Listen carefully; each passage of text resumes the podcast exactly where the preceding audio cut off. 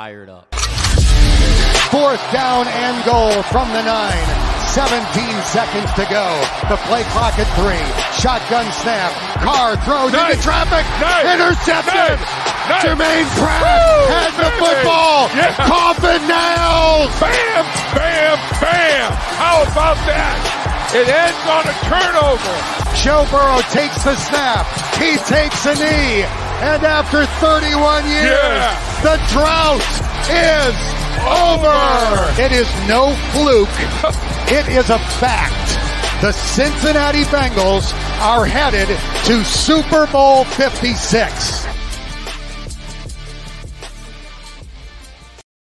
Welcome back.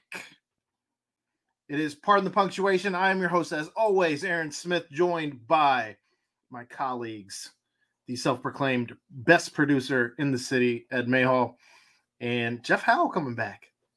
We missed you last week, buddy. Ed's hair is really impressive. He said he played in a, in a kids versus parents soccer game, didn't take a shower, and the product held up. Well done. It's good stuff. Good stuff. I got it from I got it from Walgreens. I don't know where it's called, but I got it from Walgreens. It's good stuff. Dippity do. No, It's that's not, not- what it's called. Is it not? Is it not a beard balm or whatever that was that you? No, but how you, what do you guys think of Like I went to an actual barber on Friday and he got me he got me shaped up and then Where did- he, where did- shaped up the beard. Where do you normally go? Like great clips. I mean, this guy cost me fifty five dollars. I'm not going there every month to get my hair cut. You gotta be kidding me. You get your haircut only once a month. Once a month, usually, yeah. Are, are you still using, are you still using Pert Plus? Per, no, I use Dove. Dove for you, men. You use whatever Michelle buys. No, I buy it myself. Dove for men. Three in one? Uh, I think the one I just bought the other day was cedar, cedar smell. Is it is it shampoo, conditioner, and body all- wash all no, in one? sh- two in one, two in one. All right. Shampoo, conditioner. You're, Put in the beard. you're almost an adult. Do He you use shaped up my Irish, beard. do Stay you use Irish Spring soap? Hard bar soap. Oh yeah, hard bar soap. Yeah, yeah. I, I I was gonna make a comment on Aaron's. Uh, looks like he just decided dude not took to a go to a barber. He took a straight razor, like to the cheeks and underneath the chin and like the back of the neck and everything. Yeah, that's what they that's what they do there. Hey, he was good. He was a good guy. I'm gonna go back and see him. Shout out to the guy at Railway Barbers and I, I just go to, to my sister.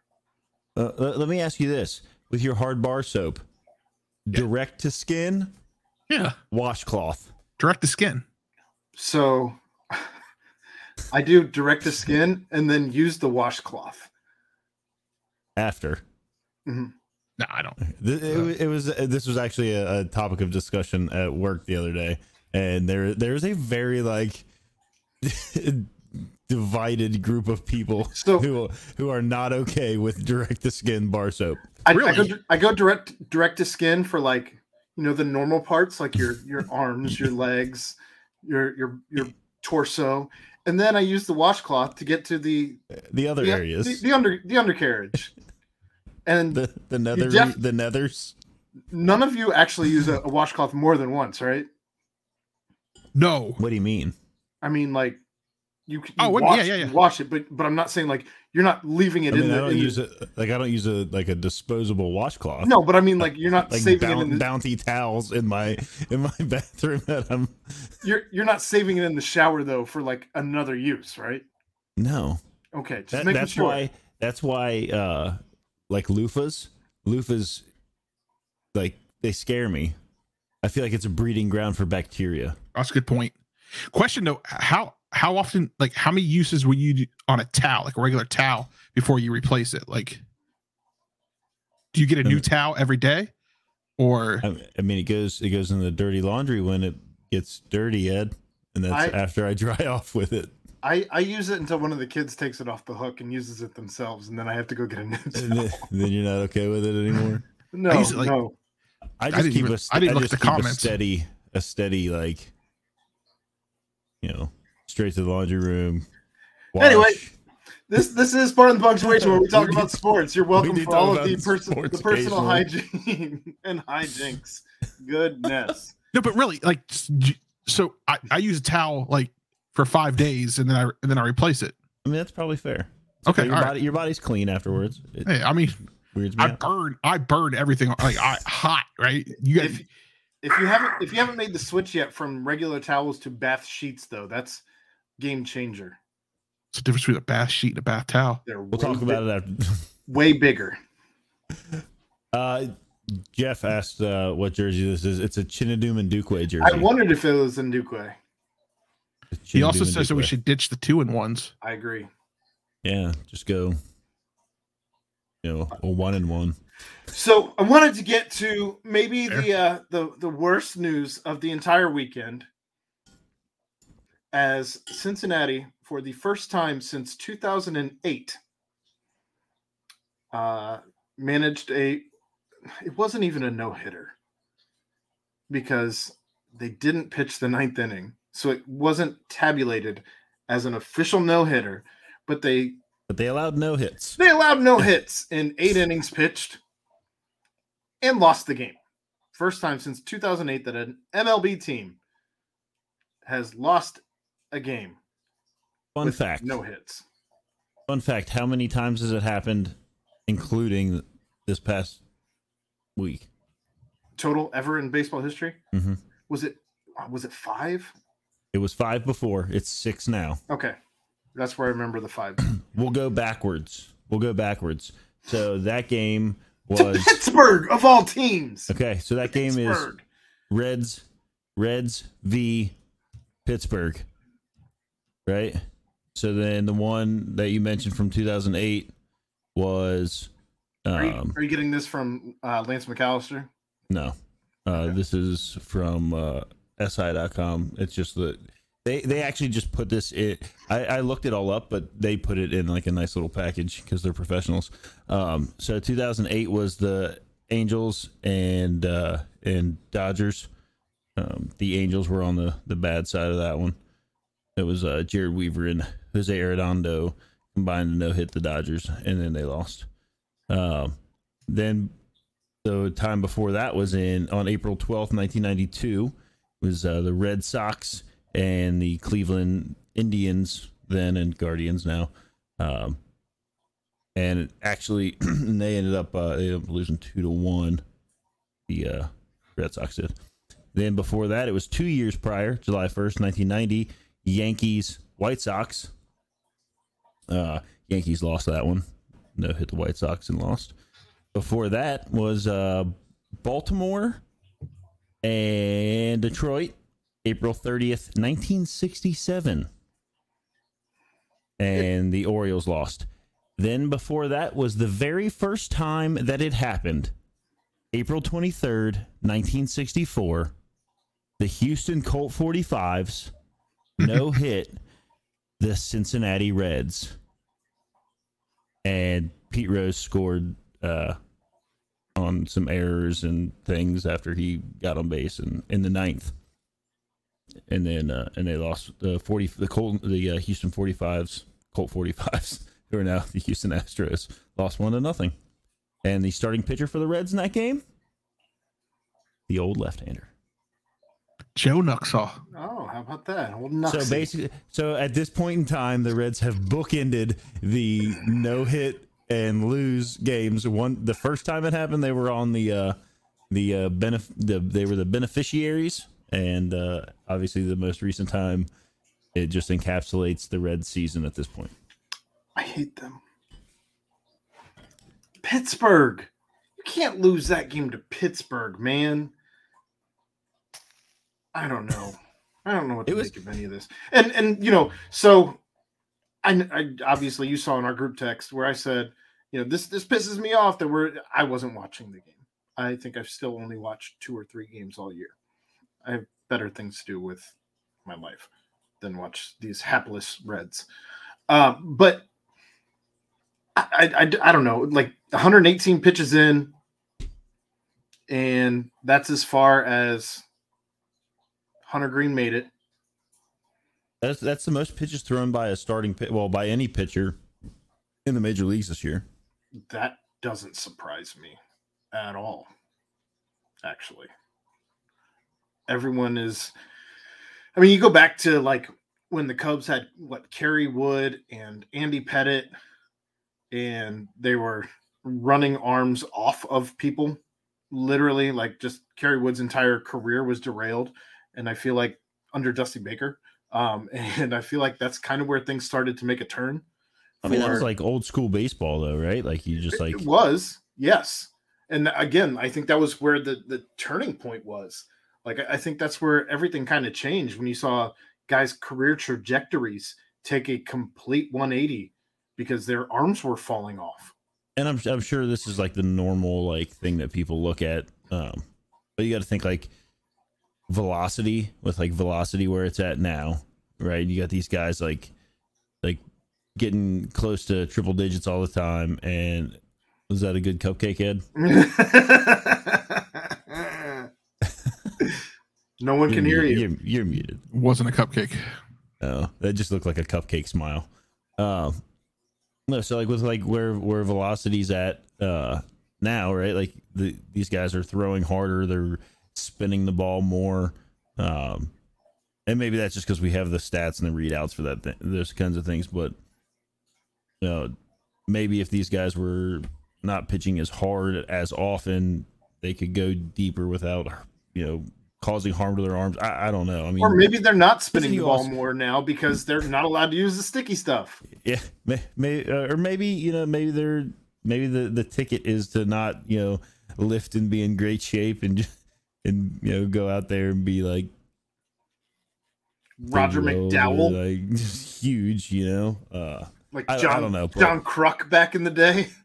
like it's certainly never going back to the to the time where you know the where complete games and hundred plus pitches are are the norm. Like that's just not going to happen. No, So, not Uh, at all. I mean, heck, you, who was it earlier this season? Like you saw, like Clayton Kershaw get pulled out. Was it Clay? I'm pretty It sure was was. Clayton Kershaw get, get yeah. pulled out of a, a game that he was no hitting in like the what seventh or something. He Mhm. he got pulled. Um, so you're you're gonna see that kind of stuff like more and more. And of course, you know, traditional baseball heads are just completely turned off by this train of thought that we're we're pulling guys out with a no hitter on the line. Like, I have we even seen a complete game at this point this season? I'm sure it's probably happened. But, But- not not much. Oh, Certainly not by these Reds. Oh man. Um, Are they winning right Yeah. now? uh, bases loaded. I don't have the game on. I have the MLB app up. It's I'm trying bases to turn it on loaded. right now Bases loaded, two outs, still up five four, bottom of the tenth. because I just saw the Florence Y'all's tweet. That's a nice lead. It'd be a shame if something happened to it.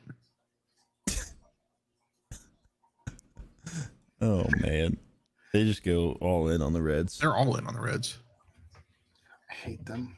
No, but I'm okay with. I'm okay. Like back to what we were talking about with like the you know pulling guys out or whatever. Like I'm okay with it. I mean, for one, like you're early in the season. Are no hitters cool, yeah. Like, but He's coming counts off for- Tommy John. He's well, What, uh, as far, 22, well, as far as far as Hunter Greene goes, like yeah, like there's there's certainly other circumstances around it, but like, is it worth you know leaving your if you want to look at like analytics, like is it is it worth you know leaving your pitcher out there um, longer uh, just so that they can get a no hitter or have that experience or or what? At the end of the day, it still counts as as a win, right? One win. Like you don't get like credit for two wins if you throw a no hitter. So if you've got a dominant bullpen, why not? You know, your starter gets you say seven, eight innings. They get up, they start creeping in on whatever their pitch limit or whatever you want to call it is for their the Reds don't have a, a dominant bullpen. No, no, they don't. So that's why you leave Hunter Greene in there whenever he's no hitting somebody. But oh, Reds win. How about that? You're Just about to Uh, say that. still on mute. Nope, I'm not on mute. Well, you were when you started talking.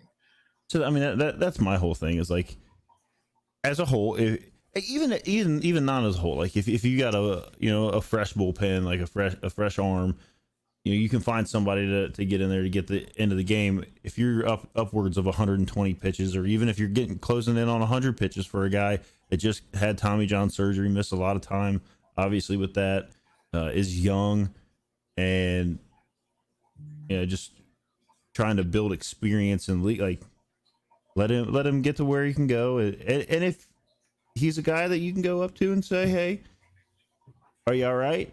You know, obviously a lot of guys, the competitor is going to say, yeah. You like to think that maybe a guy like Hunter Greene might be like, uh, I, I can see it. Like, I understand. Like, I need to come out. My, you know, my, my arm is a little bit dead. Like, Right. I, I, I don't have it right now. Like, and I don't know if that's you. I thought that they kind of, you know, he walked the guy, whatever, and like, all right, you know, that that's your chance. You got this guy. Like, you get him out, you get out of this inning you know you can you can come back out for the next one but otherwise we're gonna we're gonna take you out and unfortunately they ended up losing a no-hitter to the pirates to the Pirates. The Pirates. Uh, what's their but record? they have been fun to watch recently Well, it's- like- maybe I don't know. I, I haven't taken the time to do so. What's the Reds' current record? Yeah, I'm not 100 percent sure. uh, they are 9 and 26 Nine and 26. ten and twenty six with the win. Well, with tonight's I- I- win, yeah, yeah. i think that's the I We think did it. that- I think Double digits.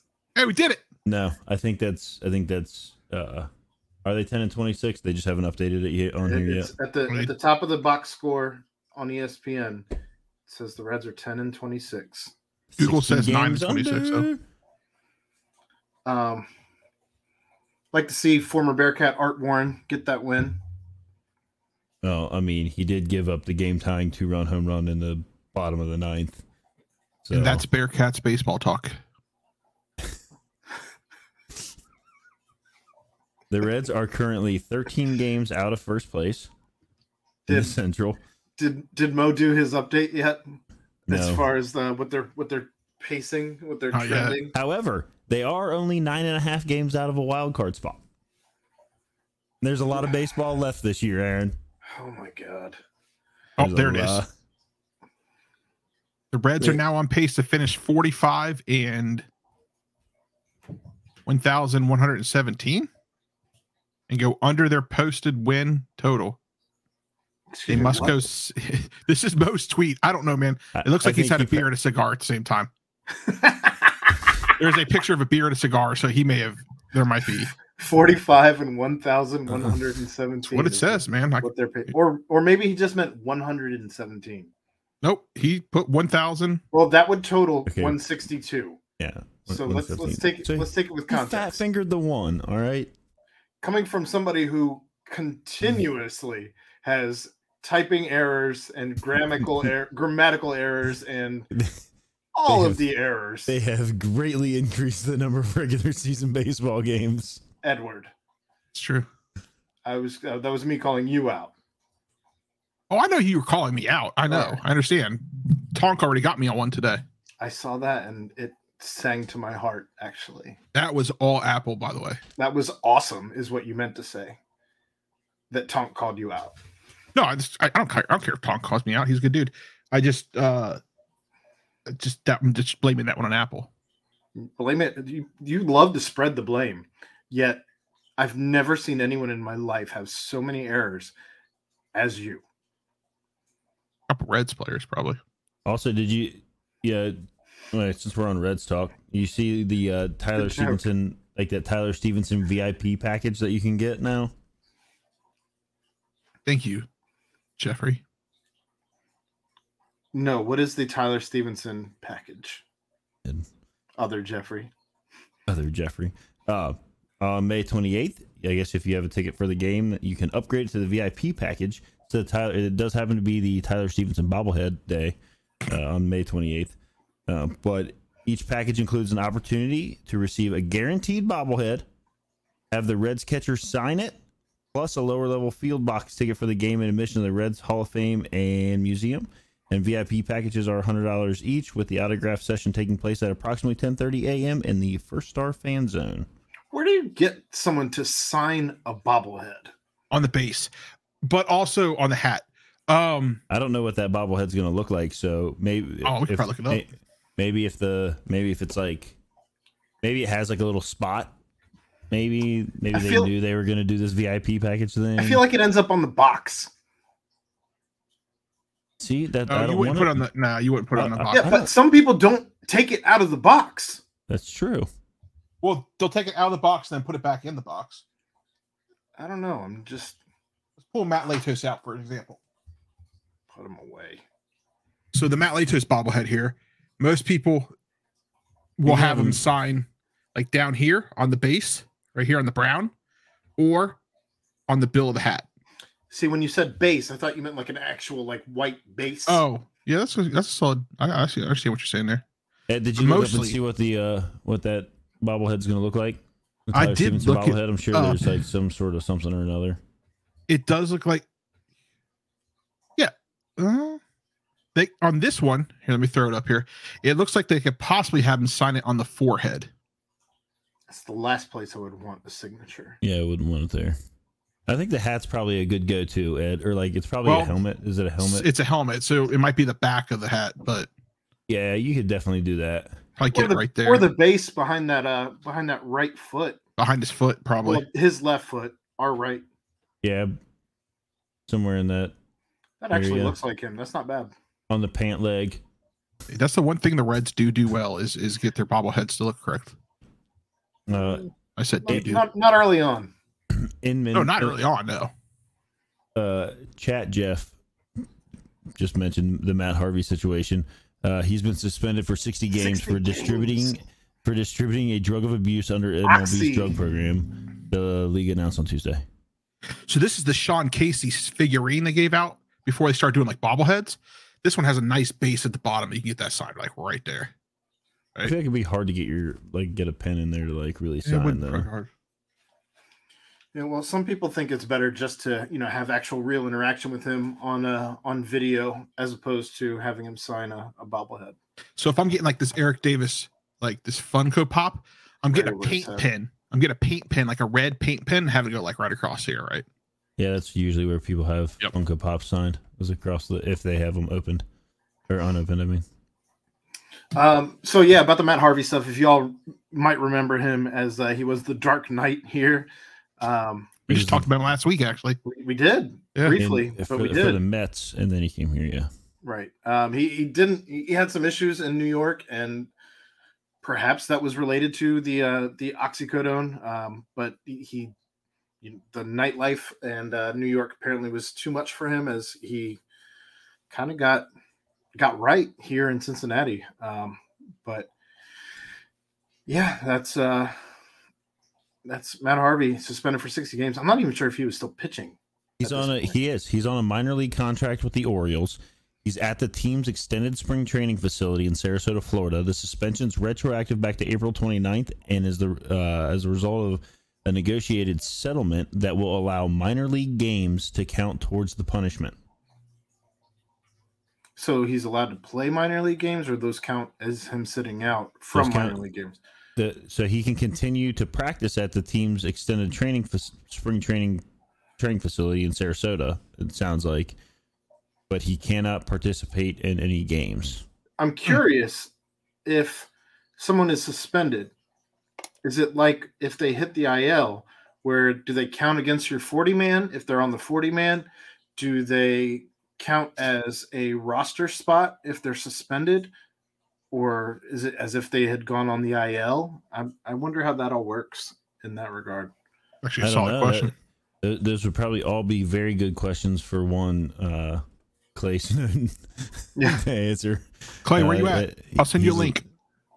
He's a little more uh, in in that realm than uh, just just curious how that ends up breaking down because that's that's not something that happens when you're playing MLB the show where you have to worry about suspended players. That should be a new feature that that, that they put in. I mean, you can say that, but how fun would it be when it just hits you at random and it's like your best player on the team? That, uh, You- exactly. like- that's what I'm. That's what I'm you saying. Start, you start performing well, and all of a sudden they're like, "Bob, you you popped a positive for PEDs. like you're out for the next two seasons. Enjoy it." You're It could be "Wait a like if- minute, what? you know how like uh, do they do it in MLB the show like they do on like uh NBA 2K where like you can go to the streets right and go to the party or whatever. no. Okay, well they should. And then like, hey, when you were at that party the other night with, you know, the Dark Knight, Matt Harvey, uh that weed he gave you, they traced it. You you went into a really dark place. That's not even Yeah, how you NBA two NBA two K doesn't work like that. What two what two K are you playing? Sorry, your starting pitcher got busted for PEDs. You're like, I'm going to the playoffs. What do you mean? like, wipe out half your team?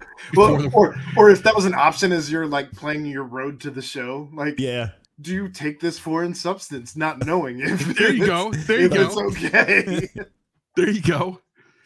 like if it, oh yeah yeah that's or what if like what if like you're, you're in the middle of a game and and they institute like or they like implement the the whole like the um like checking your hands thing as you come off like they found sticky stuff on your hand your dude's out you're like I, what are you talking about he's a digital character I only want it if the umpire is looking deep into my pitcher's soul Right. Dude. as he's rubbing his hands.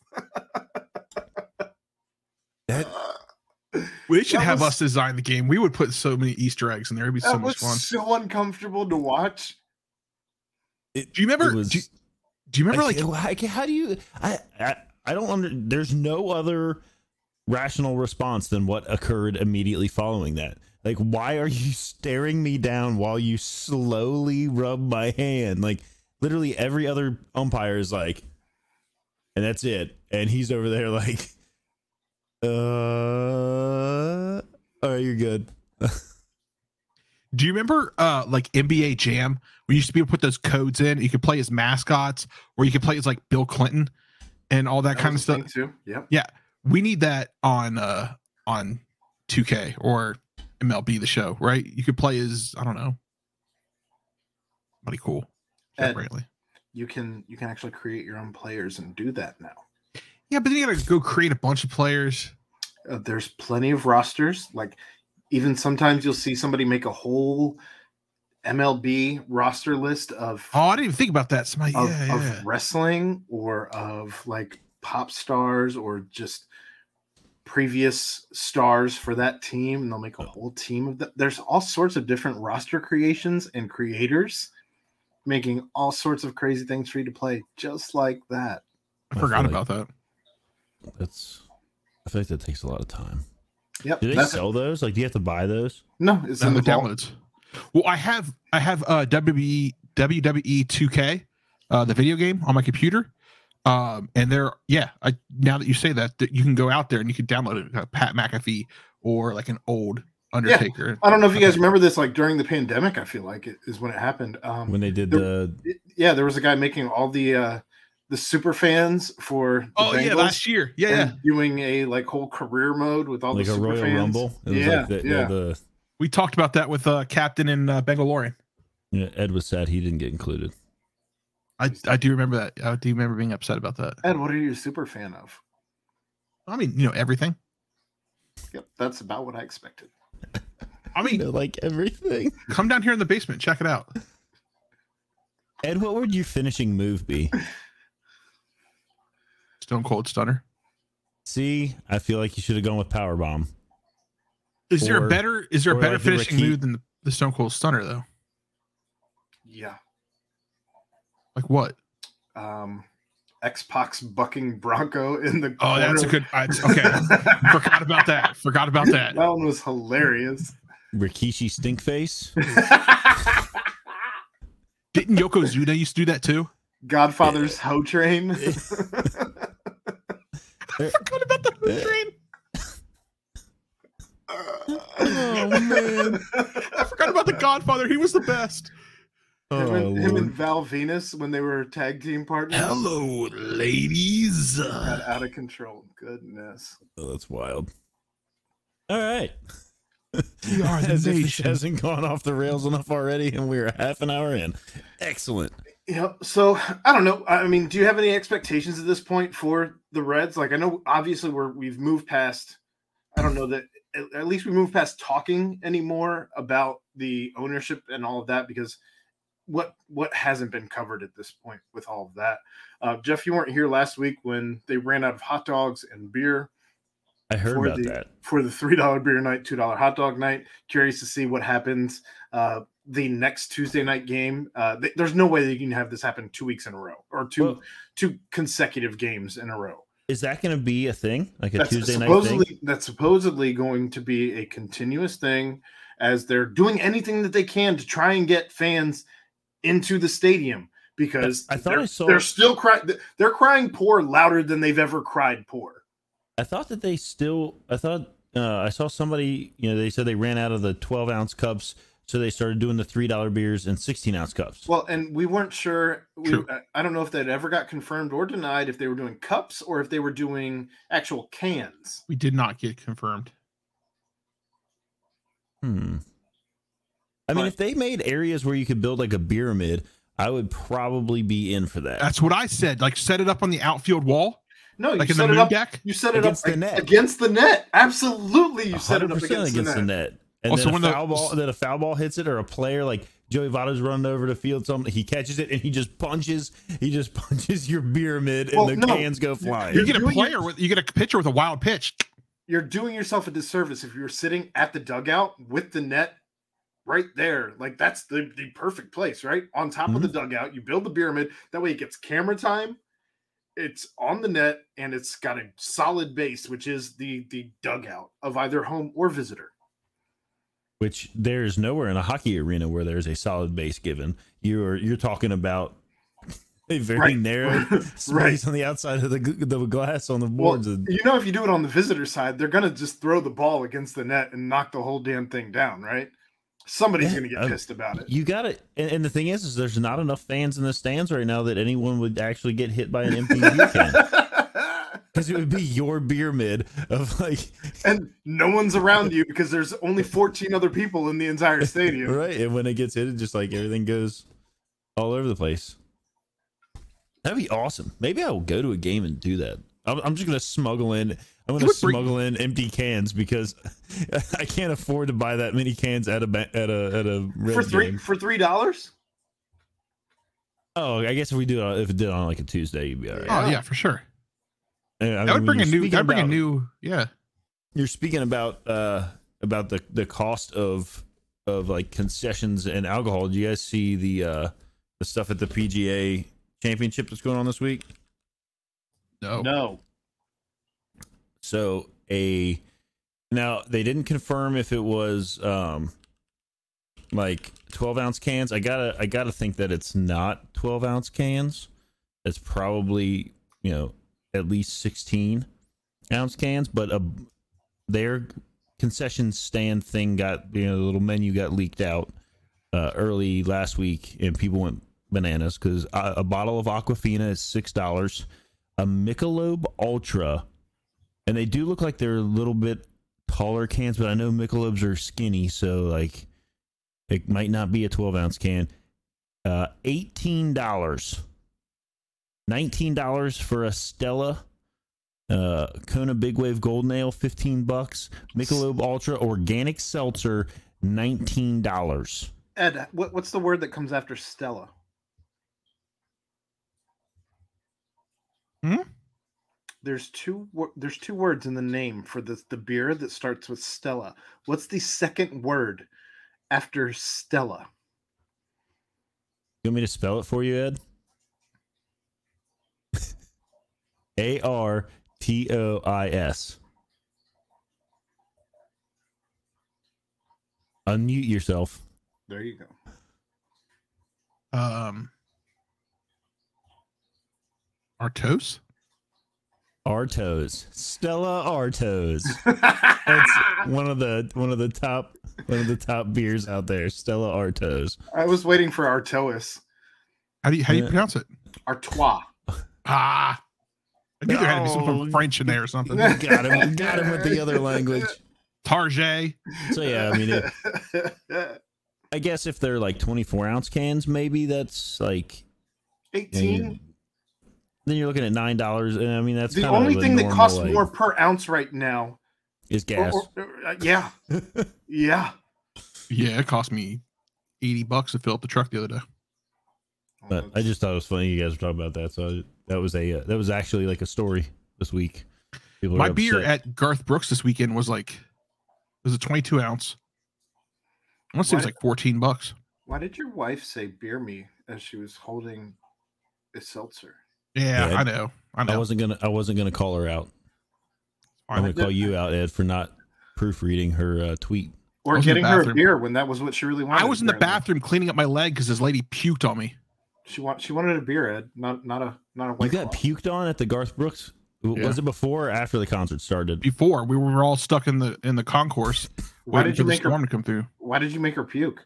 I didn't. I'm sitting there talking to my cousin, and all of a sudden I felt something like splash on the back of my leg, right? Like two little Oh, drops or something. No. I'm like, what the hell was that? Turn around and there's this lady. And I'm like, oh, you gotta little- be kidding me. Did she puke into your shoe? no, she puked on the floor next to me and it's it So you splashed got up. You got puke splashback. splat- You got I got puke splashback. I got not- splashback. Yeah. All right. It's not like she like puked down your leg. I had to go to the bathroom and get uh paper towel and soap and whatever, clean off my leg because I wasn't about to. All right. I just I Rest wasn't night. sure if you ended up with puke shoe. Oh, that'd be awful. All right, Aaron, you can go on to what uh what we were gonna go to before we started talking about beer. And Also, I puke saw one of your I saw one of your coworkers there, and he said he was gonna come back and say hi to me. He never did. um, sorry. I work for Chad. I'm talking about Jeff. I'm sorry, Nick. Ed. Oh man. Sent him a Did- message on Facebook. How how was your your concert experience as Hey, that was a We- we- great concert. well? And we saw that Garth was was definitely at UC this weekend. As uh, Chad and I ended up talking with both Demar and Chris Lepore in regards to all of the goings on with that. And Demar's story was hilarious. I love the part where he said, "I thought I was doing this guy a favor, you know, former NBA player and everything."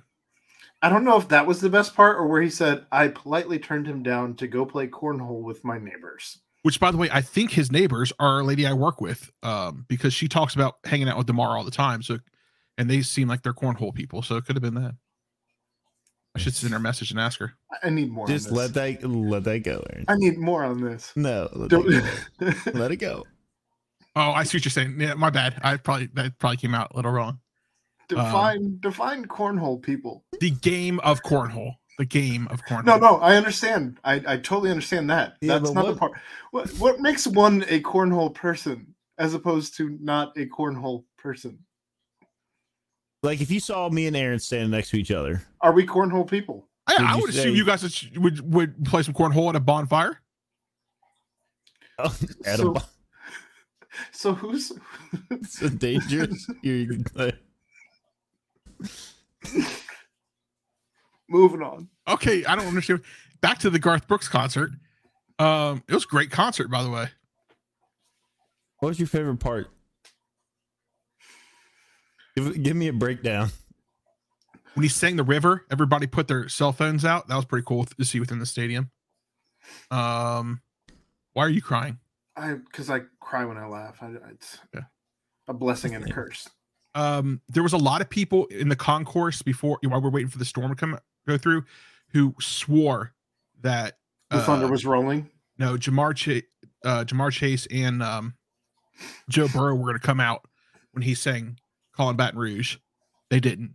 Matter of fact, the only Bengal I saw there was Anthony Munoz, so he came out with an Anthony, Anthony Munoz jersey on, which was pretty cool. Um, I feel like if Demar would have at least acknowledged him in that basketball game, maybe he would have came out in Demar jersey.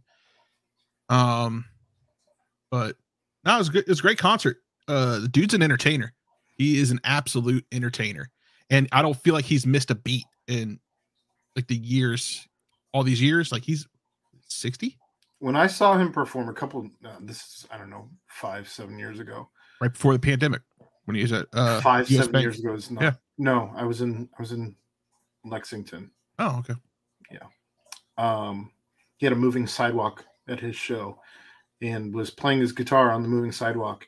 And his feet went out from under him and he ended up rolling on the moving sidewalk and couldn't get up because he's rolling and couldn't get his feet under him because the sidewalk continued to move under him. And that was hilarious. And i hate country music and didn't want to be there. So In DeMar's defense- country music every day for the last like four days.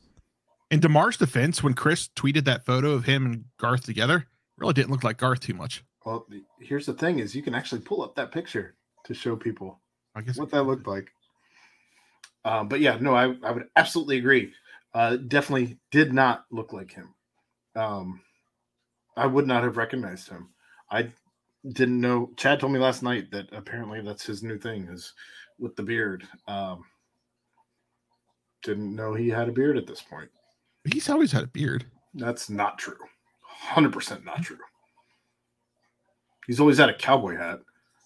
He has not always had a beard. a matter of fact, I think isn't it when he did his like alter ego, whatever that name was? Chris the Gaines. He did not have a beard when he was Chris Gaines. That's correct.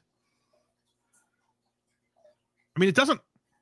look like him at all. Also, he looks like he is built a lot more in the upper body right here, and in the concert, he did not look like that at all. That's what flannel will do to you. He was wearing a Anthony Munoz jersey. He was not wearing flannel. Touche. It was like the fifth time he's ever worn a jersey at a concert. Um, but they're apparently charity partners. Yes, I guess they went to Xavier University and did a talk for the players there. That's unfortunate. Yeah, it is unfortunate. Go to Xavier to talk to the players. Go to UC to ball. Weird that he was at Xavier and didn't ball. Tells you all you need to know about that campus. There is that. He even went back for day two at UC. So I did hear that too. That's nice to know. Yep. Uh, years ago, um, back in the '90s, when he was in town, he rented out uh, the Cincinnati Gardens for him and his crew to play uh, hockey. why do you know that? I did a lot Ed of research on the. Cincinnati. Ed was on his crew. I did a lot of research on the Cincinnati Gardens before they tore it down. Hey, since this show's all over the place, what do you guys think about? Uh, what do you guys think about uh, maybe moving Tyler Stephenson out from behind the plate to a position in which he will not take foul balls off the face mask and possibly have concussions that could end his career? Oh, you mean like first base where Shortstop. he might be a better suited player? First base, yes, Aaron. That's that, that was where my mind was, not shortstop. But I mean, all right, Ed. Anyway, I I, I think that's a, I mean, a you, valid kind, conversation that needs to happen. you kind of kill two birds with one stone with that, right? Because you can keep Joey focused on literally only batting. Move him into the DH slot. You know you're not trading him until he re- like he, he's going to retire a red. There, there, no one's taking that contract on. The only way you trade him is if you eat what 19 20 million dollars whatever we're at at this point 22 i don't even know where it's it, it's at in the structure. Um so yeah i mean i don't know. I, I think that obviously first base is one of the easier positions on the field as far as fielding goes um which is why joey is suitable there at this point in his career.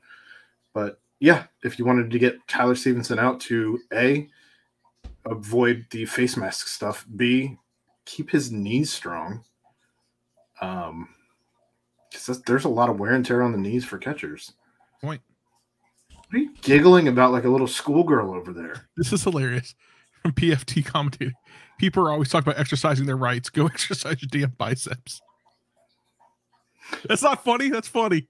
All right. No, I just, I just the other night, um, I think it was Brantley brought it up on the on the on the Just gonna go right past it. Thanks, Jeff. All right. right after uh, Yeah.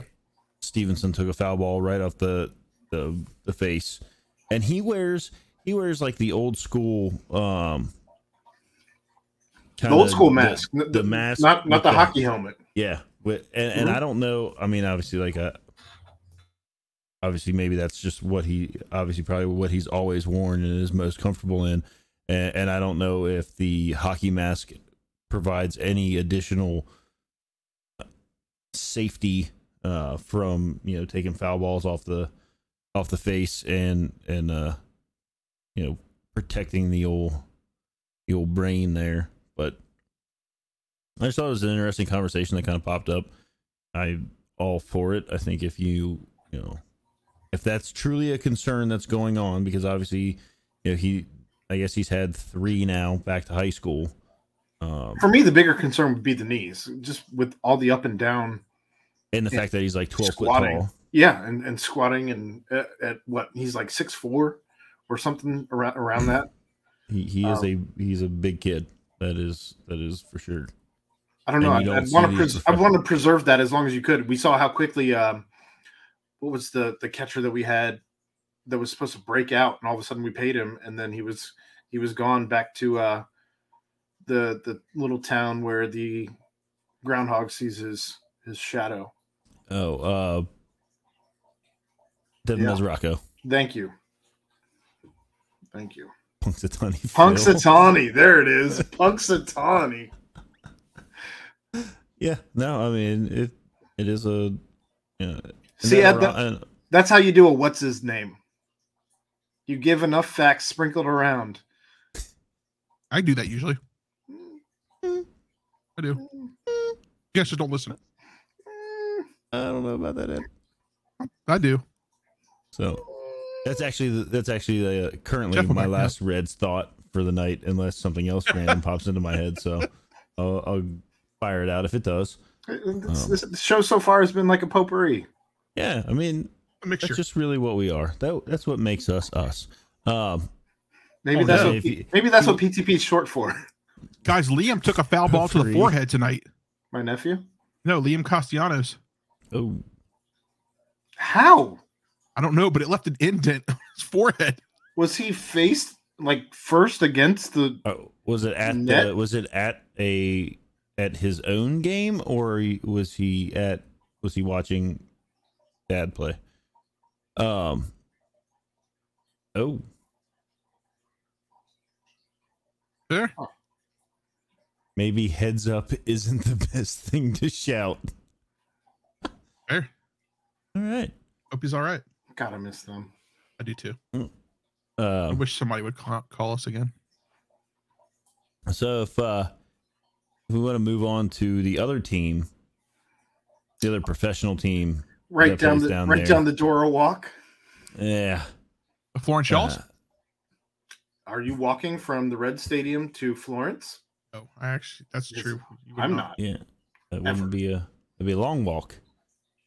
Maybe you could get on a bird scooter.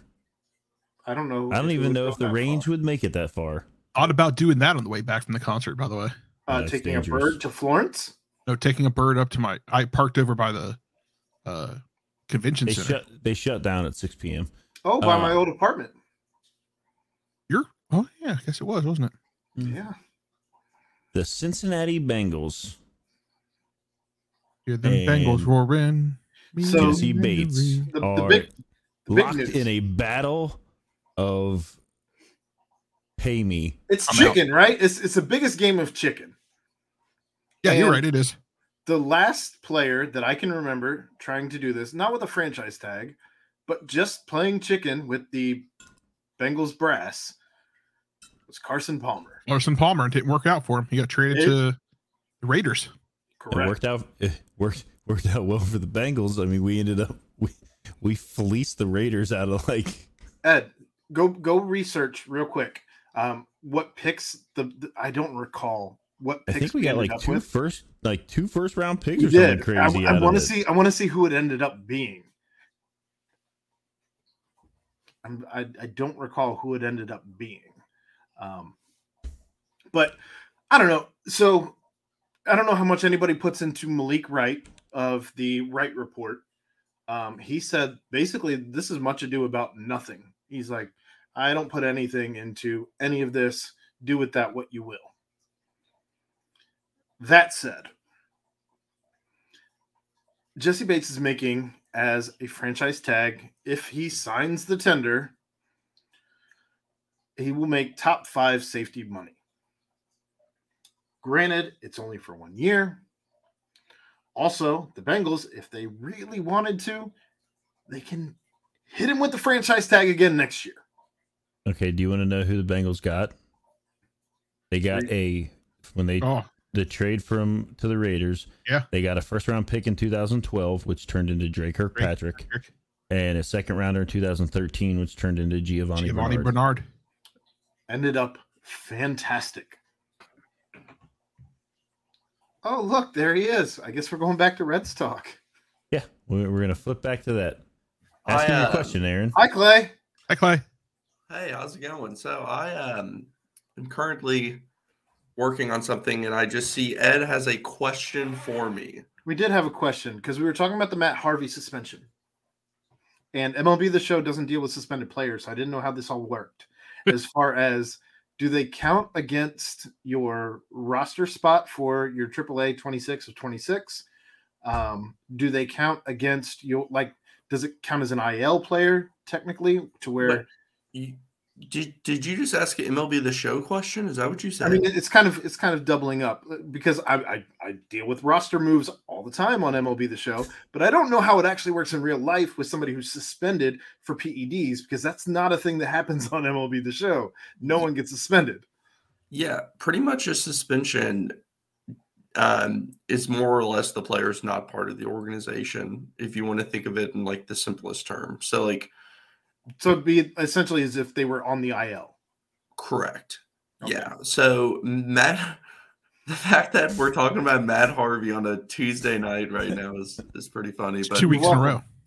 Yeah, Matt Harvey in uh, his courageous comeback with the Baltimore Orioles is going to come to a screeching halt now due to a suspension. Um, I, I I don't really want to give my opinion on this suspension, but We aren't asking for that. yeah, um, yeah, he believe it or not, he's not going to make much of an impact this year with Baltimore.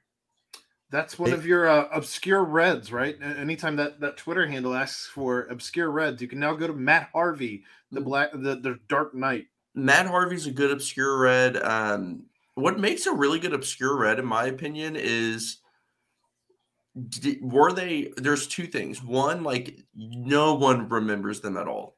Like that's a good one, obviously, right? But the next best one is like had a super good career or super good couple years. You know, everyone knows who he is, and no one had any idea that he played for that team because he fell off so so much. So like the uh, the outfielder um, that played for the Cardinals forever and then ended up here. Nope, not that one. The other one. Uh, Jim Edmonds or Skip That's the one. That's the Yeah. one. Jim Edmonds. I forgot about Skip Schumacher. There's Yeah. another good one. We could sit here all day and just list old Reds players and have a hell of a time, I'm sure. What- Or uh, how or did the, you feel? How did you feel about the awesome clip of Jumbo Diaz? Right? Yeah, Jumbo Diaz is absolutely obese. I mean, I am seriously worried about his health right now. Like that is don't not know. a healthy human being. But He's hey, the dude's just hanging out in Mexico, just like pumping gas. Um, not literally pumping gas, even though that would not be surprising to some people, I'm sure. Um, and just getting the job done, man. He looks like he's having the time of his life. I'm sure he's just like pounding beers and just enjoying. Have you all seen a picture of Michael Pineda? no. I looked Ed, it is up. there any way that you can Google Michael Pineda, Detroit Tigers? This guy has been a really good MLB player, kind of an underrated pitcher for years. Um, formerly with the Yankees, was with the Twins, and signed a one year deal with Detroit kind of late in the offseason. And he came in, I'm not joking, like 45 pounds. He was already huge. He came in like 45 pounds heavier than he was last year. It is the strangest looking athlete you've ever seen on a mound who's actually effective. Like I don't know how he does it. ever. I mean, I saw Roger McDowell back in the second I- time now. I'm bring, bringing up Roger McDowell tonight, but he wore a kilt for Rock and Jock on MTV. I guess this the thing with Michael Pineda that like Maybe was I was Jack- watching him last year with the Twins, and um he yeah, click on that first one, Ed, with him in the Top Detroit. left. Yeah. I mean, the dude's massive. I was watching him last year, and he was like four pitches into the game and sweating so profusely that I, I literally thought he was like having some type of a heart condition. Well, doesn't he was kind? He kind of looks like he kind of looks like Panda or uh, Jumbo Diaz. or Panda, panda, panda. or um w- the the pitcher for the Yankees that lost a bunch of weight that they David raised. Wells, maybe? No, not that one. no, no. no. Um, you're gonna have to give more more clues. Aaron, Yeah, Aaron. Yeah, name. Aaron. Come on, Aaron. Get better clues. Pitcher for the He- Yankees. Yes, he's a he's a um He, reti- he retired like two, three years ago. Like a, a fat dude? Was he a starter? yeah. Yeah, yeah, yeah. He was a starter for sure. Let me just Google fat Yankees pitcher. I just keep wanting to say Prince Fielder, and I know that's not it because he wasn't even a It's pitcher. CC It was- Sabathia. Sabathia? It was CC Sabathia, Yeah. CC Sabathia, a good guy. Um, This picture of CC Sabathia. but he's lost a ton of weight. yeah. Oh yeah, here's a Um, here's a side by side. Now that he's no longer a pitcher, look at that. I mean, he's certainly no Bartolo Colon. Look at that right there. His helmet's on sideways. Um, oh, Prince Fielder, I believe Ed could probably pull this up quickly, but I believe Prince Fielder was 5'10 and 275 pounds and a vegan. and hit a inside the park home Park run home at run. one point in time. Yeah. Bananas. Once you get all, once you get moving, it's hard So- to stop. Seventy five. No Kevin Mitchell. So, are you all Uh. talking Reds right now? Another win? We were for we, a little we bit. were, we were. We also You want to know what you think about um, giving a player an option in MLB to show to take PEDs or use sticky stuff. Are we, are we going to talk about the show? Because I would love to. We're gonna eventually get to it. We're, we're I'm still working on getting that guest. and Okay. We will absolutely talk to him. But Okay. Ed wanted Ed wanted like a real life MLB the show to where like you were offered things like, are you gonna take this substance that you don't know if it's approved or not? I think that would be absurd. give it a new and awesome. dimension. You give it a new dimension. I do want to tell you all a funny story about the show. So I typically have been playing the show on the setup that I have for years. And I recently changed my setup to a smaller screen that's closer to me. Yep. Okay. And it now has a shorter HDMI cord. And it threw off my timing so much. Like I was not used to this distance in the cord. and now I'm much better. Like I'm taking walks. I'm getting a better timing. Like all I needed to do was get closer to the screen Is to help like, my reaction monitor? time. Are you playing on like a computer monitor with a with a uh, a, a shorter So this time? is what it is. It's more or less a computer monitor. It's like a 15 inch screen that just has a Yeah. HDMI that can also work as a dual um, computer monitor as well. Yep. And I I'm just so much better at hitting. However, pitching, I'm so used to the timing with the button Mhm. because that I, I play on the the button, you know, that does this number. Yeah. That all of my pitching sucks. I have to simulate the pitching because I haven't gotten the timing down yet. So I'm simulating half innings, cruising through games left and right. Nice. I uh I I know that feeling because when I got a TV that had HDR, it changed everything. Yeah. HDR, high def resolution, Ed. So I uh, Oh, I have that. Yeah. I, I don't want to hijack your show. I really. No, don't. you- no, you- You're, fine. We're going to talk about just But Our you show's are an hour in, We- so I'm we- sure We're, you're we're gonna all, put we've stuff. been all over the place. We've literally we we still- started off talking about shampoo. Yeah, we did. And Wow, and- that is all over the place. Um, yeah. Well, do you do you wash your body bar straight to skin, or, Or do you use a go washcloth? bar to I- washcloth? use because I'm I'm an adult. I use a loofah, which you you Oh, should my- use. And by the way, anyone that Oh. uses a loofah needs to Uh. replace it once every month or two months. That thing's freaking gross. Too many people out there in America just use the same loofah, nasty ass That's- thing. That's why we use washcloths and you, You know, you can- wash them immediately. One Okay, use. same idea. I use one that. use. I use Harry's body wash. Oh, do that number. I use um Dove men's shampoo, fantastic shampoo. Comes in a So nice does Ed. pump bottle. two and one. No, I don't believe in two and ones or three and ones or any of that. Like that's that's gross. There's just- no reason just crushed it. one thing should be able to just like clean every aspect, and I, I'm just out on that. For a million years, people did not use this two and one. Then they discover it out of nowhere, and now one thing can clean everything. No, no, I'm not buying it. I think it's a sales tool. I don't think it's productive, and anyone that uses it is disgusting. I think Pfizer created it. Total change of subject. I have purchased my tickets for the Bills in Cincinnati to take on the Bengals January 2nd. Go Bills. Who's going to the game? Did you say go Bills? I have a baby on the way, I know, Clay. and I'm two and a half hours away. That's a that's a.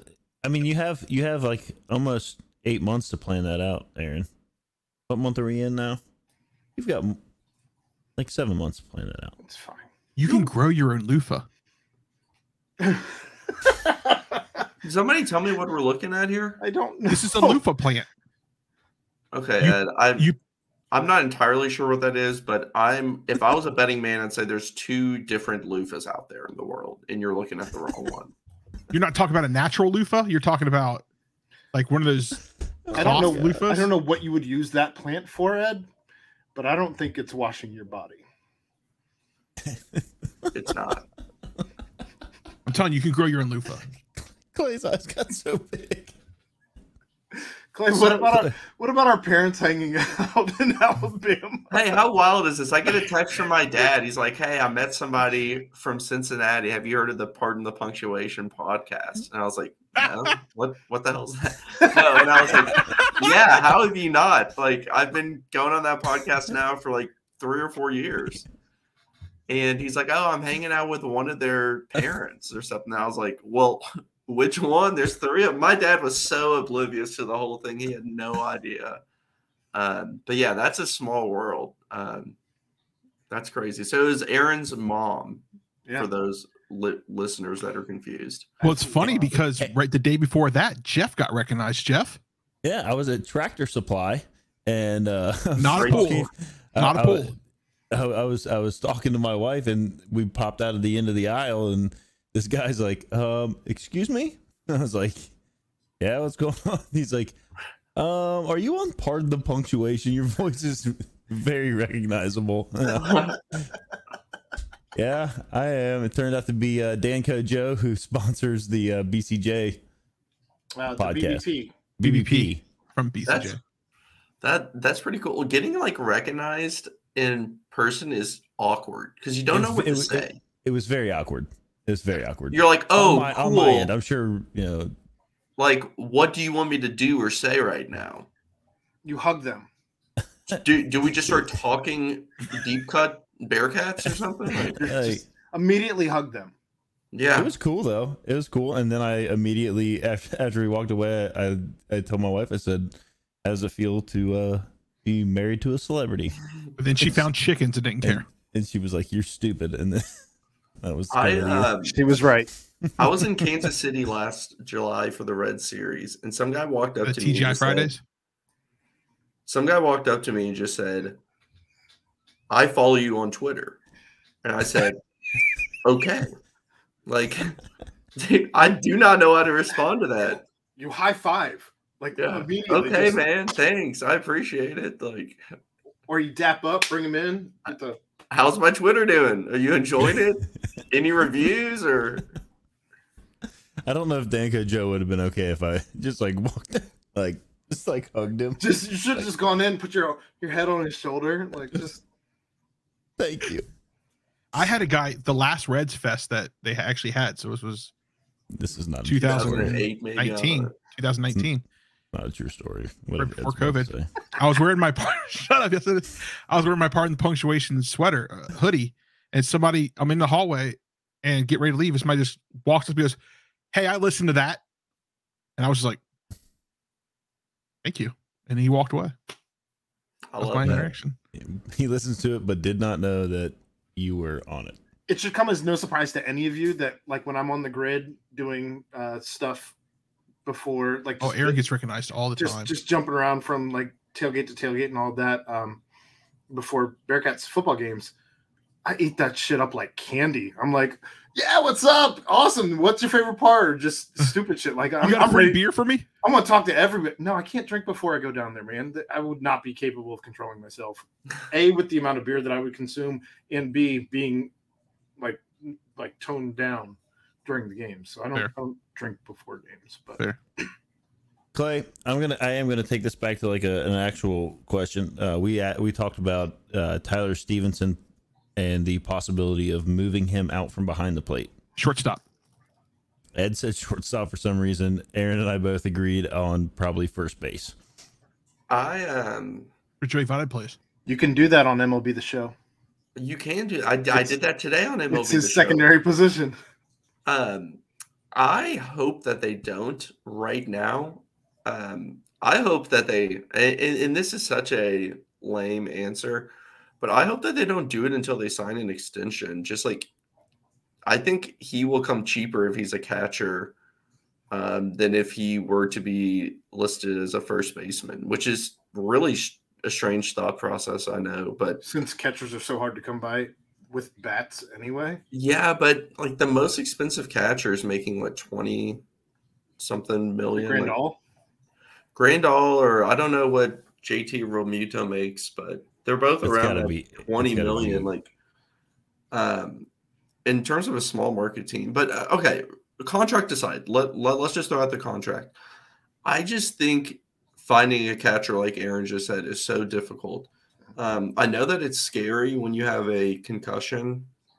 However, there's not it's it's not like football where concussions pile up. You know what I mean? Like um in Well, I brought baseball, up- I brought up the wear and tear on the knees, especially at catcher, because uh, Yeah, and most catchers will transition out at some point, right? I mean, his wasn't knees though. Mesoraco had the hips. He had hip issues, which is completely different. But yeah, and you know, we're talking about a guy who's 24, 25 years old. Like he'll be fine for another five to seven years behind the plate if if they choose to do that with the occasional first base appearance or whatnot. But um thank you, Geoff, in the chat. Uh, Grandal is at eighteen point two five. Realmuto is at twenty three point eight seven five. Okay. Yes. Thank, thank you, because I had no idea exact n- number, so we do appreciate that.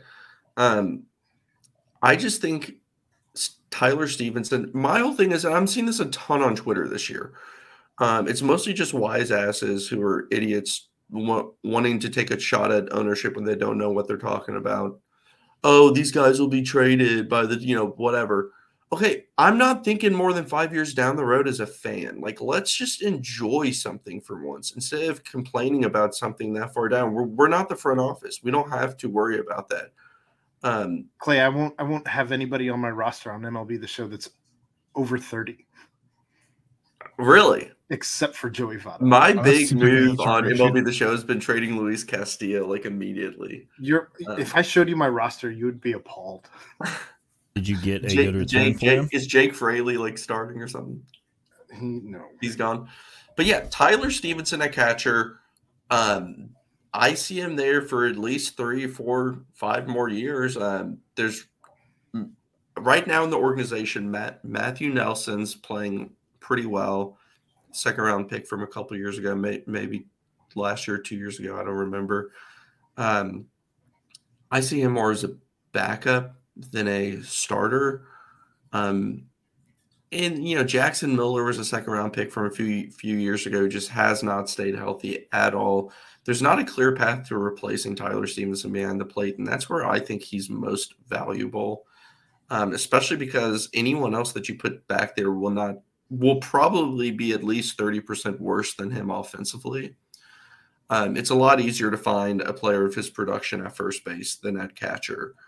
And with a team like this, if you know you you can't just afford to take a lump somewhere like like catcher right now. So if you're getting his type of offense beyond the plate, keep that.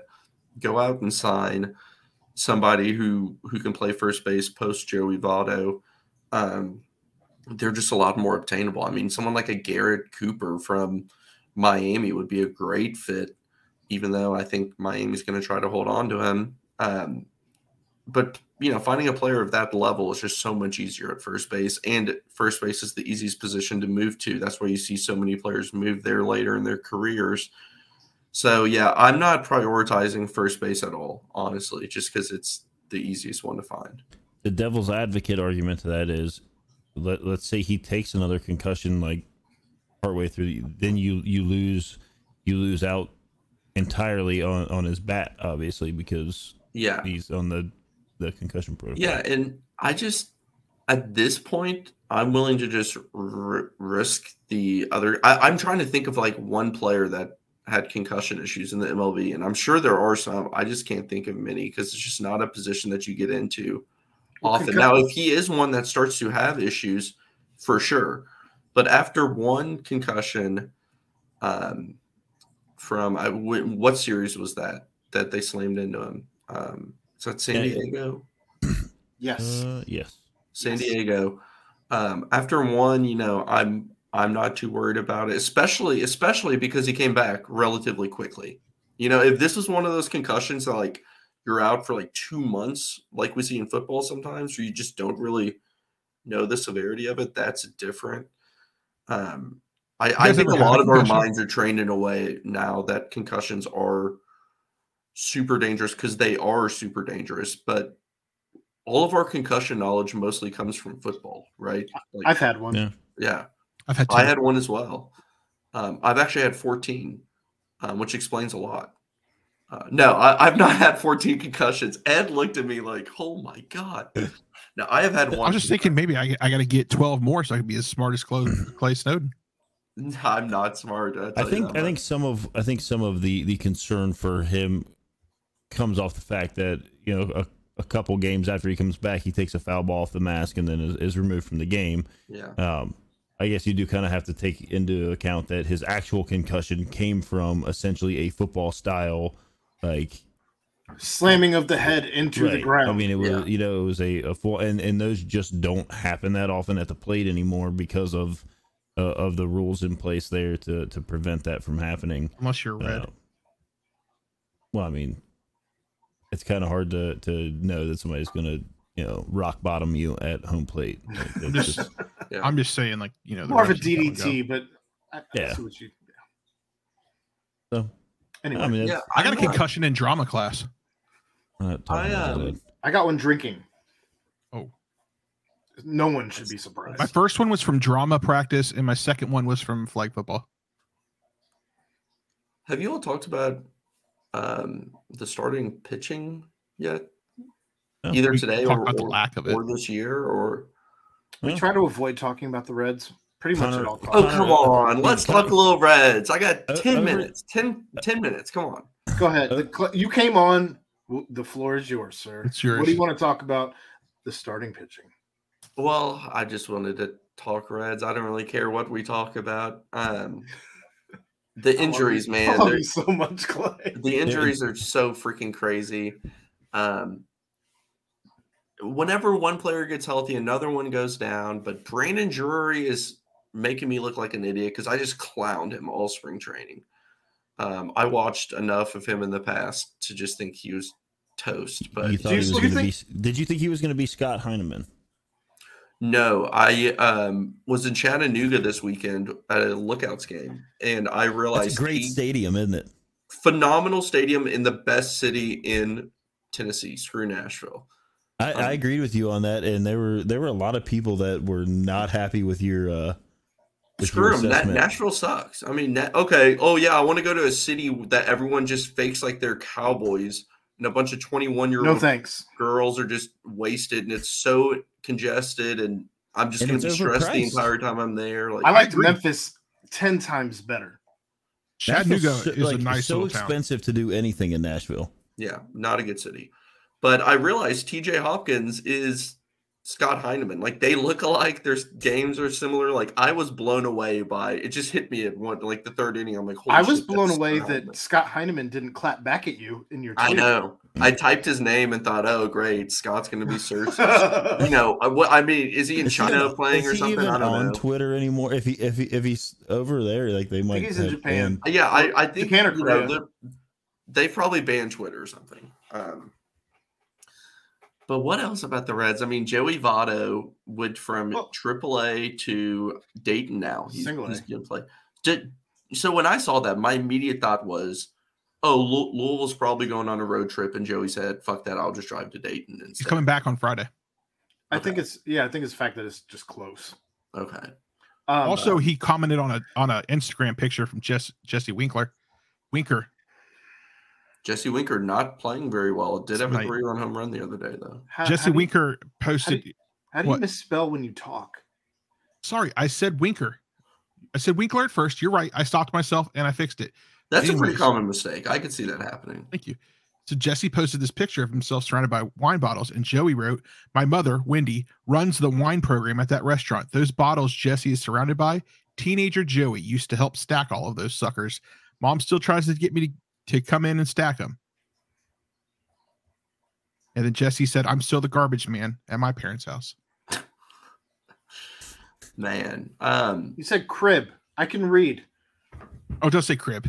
Jesse Winker, by the way, is still doing the service of pissing off Mets fans. He was like toying with them all weekend, waving That's to them, fantastic. talking to them. Uh, it has not stopped, and now he's like included other Seattle Mariners in in the bit. So he he's keeping that little hate on New York. But you, do you know what's really cool about it? Is like you can tell the Mets fans enjoy it too, and they're playing back, and it's all like good nature now. Like it's not like he's It's being like an Yankee- asshole and they're like yelling. You know, Yankees provocative fans dealing with him or- Cleveland. What's that? Not like Yankees fans dealing with Cleveland. Oh my gosh, dude. Um, quick story on Yankees fans. My my fiance Spencer and I were up there in September and went to a game, sat in right field, right?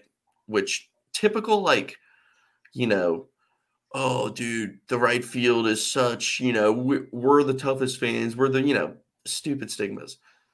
And in before the game even started, the right field Yankees fans are already like, you know, heckling. And they do the classic, like, I'm going to make some one line joke that's going to make this person look, look like an idiot or say something about their mom. First inning, like, couple funny jokes. Like, I laughed. By the fifth inning, they ran out of content. Well, they ran out of content about the third inning, but it was just so embarrassing, embarrassingly bad how their content was. Um, we we just left in the sixth inning because we were just like so tired of Yankees fans and like the half, half the stadium wasn't full on a Friday night when they were still in a playoff hunt. Like Yankees fans are the most overrated. I mean, the the team's good right now. I'm not saying the team is, but the fans are just trash. We the next worst. night we saw the Mets play. Um, went over to the Mets stadium. Much better fans, much better stadium. Um, yeah, so if you're ever in New York, just go to a Mets game instead. All right. So, question for you, Clay. So, you brought up earlier the injuries, how it seems like as soon as somebody comes off, somebody else is going on. Do you think that the players, given the current situation of where the Reds are at and what's been going on with, I mean, you were three and three and awful. Um, do you think that there's anything to these players just don't care? Like, I need a break. I need to. I need to get away from this. I. I mean, you kind of you heard some hints at that with Kyle Farmer saying basically that the clubhouse was different with Jesse Winker being gone. He used to be the energy guy, the guy doing something dumb that everybody would laugh at. Shocker. Um, but you know, they the people were kind of trying to redefine their roles, and I, I just wonder how much with, guys going on um, the COVID protocol and all of that, where they weren't even necessarily testing positive, they were just showing signs. Is there anything to, you know, the conspiracy that these guys just don't care this year? Yeah, I don't think that's the that they don't care because at the end of the day, I always have to remind myself of this too because we think in such different terms. Like these are freaking humans, and this is their job. Like, believe it or not, and this might sound crazy, but not every one of these people live, die, breathe baseball the way that fans might imagine that they do. Like, don't get me wrong, they love baseball and they're ultra competitive. And it's not, I'm not saying they don't like baseball, but it's not their entire life. Like, um, you know, how, how somebody will say, like, oh, Joey Votto should stop worrying about TikTok and worry about his swing. Like, dude, Joey Votto can, you know, have a life outside of baseball too and care about other things besides the sport. And when you go to a job and or, or you, you know you have a job and you have five coworkers you really like and three of them leave, right? It, it's different when the new ones come in. It takes some adjustment and um, kind of learning each other quirk, quirks and just you know working with, with each other. And that's probably what happened. There's so much change in the locker room. It's going to take a little bit of time. Um, I don't think that you know these people are battling to get a paycheck, and as we know, all because you have a contract does not mean it's guaranteed for you to to play the whole season, right? Like the, these players are playing hard. I don't think anybody's not focused or anybody's taking games off. I, I just I don't see that. Um, I don't picture anyone on this team as being you know, big ego. Like there's very few of these players that have produced enough in the league to have somewhat of an ego to begin with. Um, so I, I don't see that. I just think, you know, with the locker room, it's going to take some time to to get used to a whole new group of people, and a lot of these players have not played together. A lot of them haven't even been in the show very much. You know, they're, they're still adjusting to learning their spot in the league, and you and you'll hear players talk all the time about when they first get called up. It's not intimidating, but they're a little bit timid of just being in a major league locker room. Everything is so different. Um, you know, it's it's big time, and uh, it, it, just takes that adjustment period. The, this team's going to change a lot between now and even the All Star break with trades, activation for from injury list. Um, there, there's still a lot of change to go on, but they're playing. I'm hesitant to use the word good baseball, but they're they're winning games. They're beating teams that a lot of people didn't think they should beat. And I could not be happier about it after that bullshit article that ESPN ran. Um, that just pissed me off so much. Like ESPN's trash to begin with, and they've been going downhill. But then you put out an article about the Reds possibly being the worst team ever. Just shows your lack of awareness. It, it I mean, it's it's so bizarre that anyone had that angle of after one month we're going to claim this could be the worst team ever. Like I mean, anyone who watches the games and understands a roster understands that this team was not what they were going to be, and just predictively so knows it will not be the worst team ever in MLB history. I'm sure it got clicks, but if you had to guess of Tyler Mahle and Luis Castillo, who's going to be gone by All Star break? Yeah, I think um, there's a chance both will be gone. Um, What's your gut tell you, Clay? Or do you think I, Pham goes first? Because because neither of them are on my team.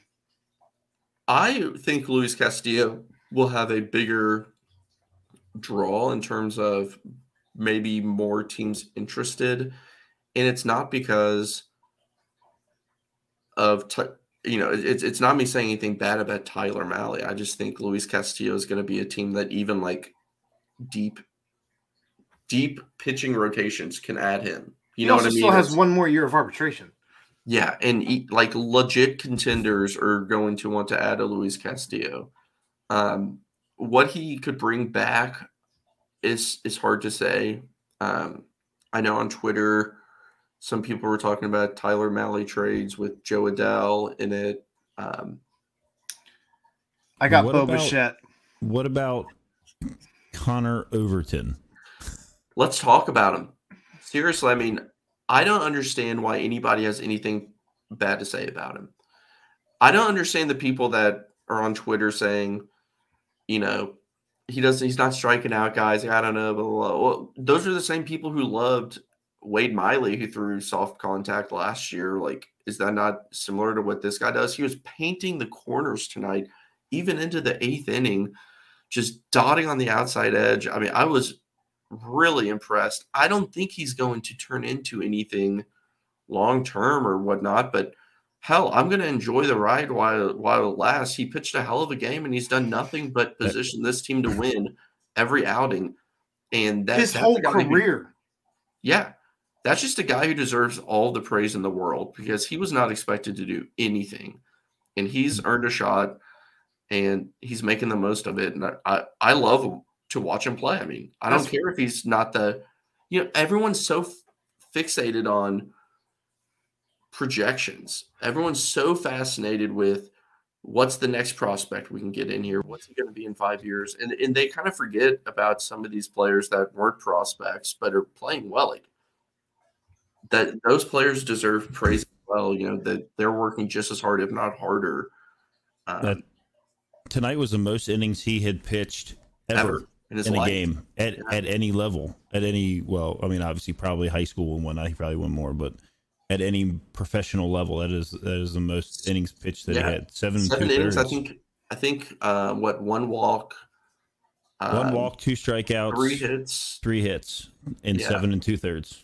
And it should have been two hits. Um, that last hit by Jimenez, um, Colin Moran should have just gone to the bag instead of yeah. throwing it But you know, it is what it is, and and he should have one less run because that should have been an out and would have got him out of the inning because he got the next two batters out. But He- he's still sitting at a, a 182 ERA. yeah, he's uh he's doing everything and more that that you would have asked him for. And say he's he- doing. I think he's probably doing far more than. I mean, Yeah. You, Yeah, you, I mean- you pick that guy up. You hope that like maybe he, he can go out there and, and have some spot starts or fill in. He is here and there, literally a like- guy that you pick up to eat innings in AAA. Like Yeah. he's not a guy who would would really have much factor, and that's what I thought initially until I started to look into it more. And he had like seven offers So from MLB teams to be in their organization as a, like a legit like. And the reason why he chose the Reds was because of Derek Johnson, which makes me think like, okay, this guy like has a lot more to him than we realize. And this happens a lot. You know, all of us, whatever you want to call us fans or whatever we are considered, or may, maybe a little a step above fans, you know, in terms of just how we pay attention to it, overlook these people all the time. I just wrote an article about Paul Blackburn, and most people have no idea who that is. He's the fourth best ERA in the American League, and he plays for the Athletics. And it's oh, I been thought he was five years husband. it's been five years since he started his career and like has never pitched more than 30 innings in the past four years. That's And Troy all of us Blackburn. write them off, but in Mhm. reality, these teams know more than we do, and they're working with them, watching them, um, and that's why it's so important to, you know, if you can talk to people who are around the game in that way. can I go back to Luis Castillo for a moment? Or are you done with your Colin or your Yeah, let let's talk Connor about Overton, Connor? let's talk about Luis Castillo, Tyler Mahle trades, Well, values, whatever you want to talk about. I got a quick question for Claylo. How do you feel about Jessie Bates not showing up at, at uh, training? he needs a contract. I don't blame him. I think it's just kind of a cowardly move, but at the same time, he's he's way too good for the Bengals to kind of play around with his contract. If if I'm the Bengals, I say we are a legit team now. We're sick of being considered anything but that. We have our quarterback, we have a wide receiver, we have the top trio of what of or excuse me, running back. We have the top trio of wide receivers. Like I want to be considered a legit franchise, not only by our fans, but by the league. And signing up one of your captains, right? Right? Isn't Yeah. he captain? Yeah. And like Yeah. Top de- defensive players who's been there for a few years and seen this through, like good culture fit. I mean, You can't you can't sign him and Tee Higgins though. That's the issue. Tee Higgins is two years away from a contract, right? They're they're planning ahead. I don't plan ahead when I'm at the Super Bowl in that way. They don't I don't worry about a Tee Higgins contract two years down the road from a position that's They're not already only easier they're- to replace, but a position that I have two two other studs at too. they're already talking about Joe Burrow extensions. Oh yeah. Well, that's different. Yeah, the most important Yeah, position. three years on that one. I know, but it's the most important position in sports. Yeah, you want to lock that up before it comes up to. Tee Higgins was found in the second round, first round talent, first pick or second pick of the second round, whatever he was. Do you know how many receivers are in the top two rounds? Like, you can find receivers pretty easily, and keeping them on. I mean, he, here's what I would say: Tee Higgins, I could see not being with the Bengals after his, his- rookie deal because you're going to have to sign Ja'Marr Chase. And how many wide receivers can you factor large money into? Let Tee Higgins walk and go to Houston and sign his big deal and be a productive player for a team that's, eh, you know what I mean? I don't want to invest 30% of the cap, 40% of the cap into two wide receivers. I'd rather use Get that it. money for Ja'Marr Chase, sign J- Jessie Bates. You, you don't worry about a position that is not only strong right now, but a position that you can get productive wide receivers in the second, third, fourth, fifth round, even. All right. So The same guy that represents Bates represents Higgins, represents, I found out today, Joseph Asai, and uh, I think uh, now Dax Hill. I don't. I just think like I would have signed Bates up earlier. I was a huge Bates fan in college and it or w- w- when I was like kind of studying up on that draft. And he's done nothing but produce. I know that he had a little bit of a skid, I think, last year. But It was a down season for him. Yeah. yeah, but you know the talent. I mean, I mean, he showed it in the playoffs this year when it was arguably most important. Clutch time. I don't want to lose him. And the Bengals have shown that they're doing pretty well with drafting wide receivers. Like they they can spot that talent. I if it's between losing Bates over two years from now, Tee Higgins, Wait, wait, wait. You said I don't want to lose him as a Bills fan. I'm speaking on behalf of my Cincinnati Bengals. Uh, All right. I see you. I, see I you. put my Bengals hat on for a minute. Okay. Okay. Fair He's enough. like he's like he's like the good berries squished into one person. So going back to baseball, since Ed hijacked that for a moment. Well done, Ed. Yeah, I was put Um, on the spot there. I did not That was expect well to. done, Clay. I mean, technically, I didn't. I didn't hijack it. That's what we were talking about before Clay jumped on. Well, you're right, but I still had more baseball. I'll talk questions. Bengals. I don't mind. I mean, I still, well, I still had more baseball questions. Well, Because I Clay's a wanted big to talk- guy. Well, I wanted to talk about the fact that Chad and I last week had the discussion about maybe basically the Reds don't know how to make trades, right? I, I, I think that largely they don't know how to make trades. But you talk about the Luis Castillo trade, it was Dan Straily for Luis Castillo. So whatever Luis Castillo brings back, should they end up trading him, will be a direct cause and effect of the Dan Straily trade. And I'm just wondering if Dan Straily ends up being maybe the most important piece that they just picked up and happened to. he's still pitching. By the way, I, I know he, that. he came back stateside this year. Did he? Yeah. Uh, well, last were the Marlins the last organization that you pitched with prior to? No, That's I, Cy Dan Straily. I think Dan Straily may be in the Diamondbacks organization or something right now. I- I isn't he that where he started? um, I believe I I A's. I think he started with the A's. Okay. Um, I don't think the Reds have made that many bad trades. How many players have they traded traded away Well, that so? I'm going. uh. Of, of course, I'm going back, and again, this is all part of the conversation Chad and I had last week. Was talking about all the moves that the Reds made in regards to, like Jay Bruce and Brandon Phillips. yeah, and they blew when they were all dis- that. when they were dismantling the the 2014 Reds in this f- the first real big rebuild that they had, and they failed miserably. If we're Yeah. being honest, like with with Cueto and like uh, Aroldis Chapman, like all of these guys, they they they brought back they they waited too long and they brought back nothing. Like Cody Lamb, Oh. I mean, John Lamb. you're right. Yep.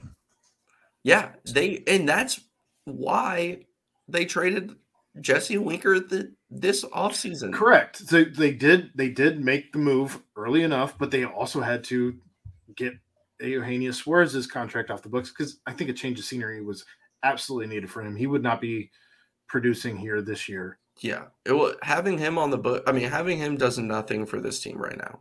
I mean, yeah, you have some more home runs. Like, I don't think that they're. You still have a logjam between him and Moose. Yeah, I mean, at the end of the day, you moved a contract at 11 million for three more years or whatever it is. Um, he was not going to be. He he does not change the ceiling of this team, is what I'm saying. Um, I know he can hit home runs, but it was a good opportunity to clear up money for the future, which is fine. And Jesse Winker has not looked special at all in Seattle. Um, I, I I actually li- listened to a Seattle Mariners podcast recently that was like talking about dropping him like way down in the order because he can't do anything besides like draw a walk here and there. Um, in that trade, I mean Connor Phillips is looking great in Single A. That was the player to be named. I watched Brandon Williamson on Sunday pitch in Chattanooga. He gave up a home run in the first inning and I think a double, um, and then was just locked, like lights out after that. I think he gave up like one more hit or one one more contact that was solid, and it went for a flyout. Like he was really good. What about Chase Petty? Chase Petty from the Sonny Gray trade uh, is in single A um, Daytona, and he's he's pitching well as most 19 year olds do. He's struggling with command to an extent, but uh, he's so far away. Um, but I like the. I know they were excited about him as Yeah. well. Yeah, and you know, Sonny Gray's pitching well in in Minnesota. Um, he's big already field. been injured a little a little bit, which is I think the main concern with the Reds was his injury history. But Chase, yeah, Chase Petty's looking pretty good. Um, if we, if we want to do a little bit of minor league talk right now, we can. You want to Pat talk about? McLain's about to be everyone's fan favorite. I can tell you right now, people are gonna love that kid. I, there's a there's a guy that um that the the Reds just got. Uh, he was he was on waivers, but uh, I, I don't know if the, if he. I guess he just didn't clear waivers. He's really tearing it up at uh at AAA right now. Uh, Aristides A- Aquino, I think is his name. Uh, Yeah, he's had a couple hitting bombs, with the bombs. bats. He is he is uh, quite possibly the the epitome of the quadruple A player. Is this just what we need to do with him every every couple of years? Like just cut him? No one picks him up, then he's like, "Oh fuck this! I'm gonna just blast. I am the Punisher." Amongst qualified hitters in the MLB this season, he leads the league with K percentage. I like. I think he's fifty four point six or something or something like that. How do you know this shit Well, off the top he- of your head he- like that? Because he's a magician. I don't know that. Good. I'm just mesmerized by you. I, I I just look at FanGraphs and baseball. Twelve- or- Twelve more concussions, Ed. Ak- I know.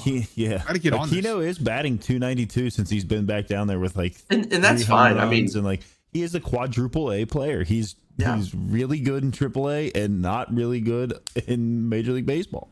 he he should become Mike Hessman, who was the all time leader in AAA home runs.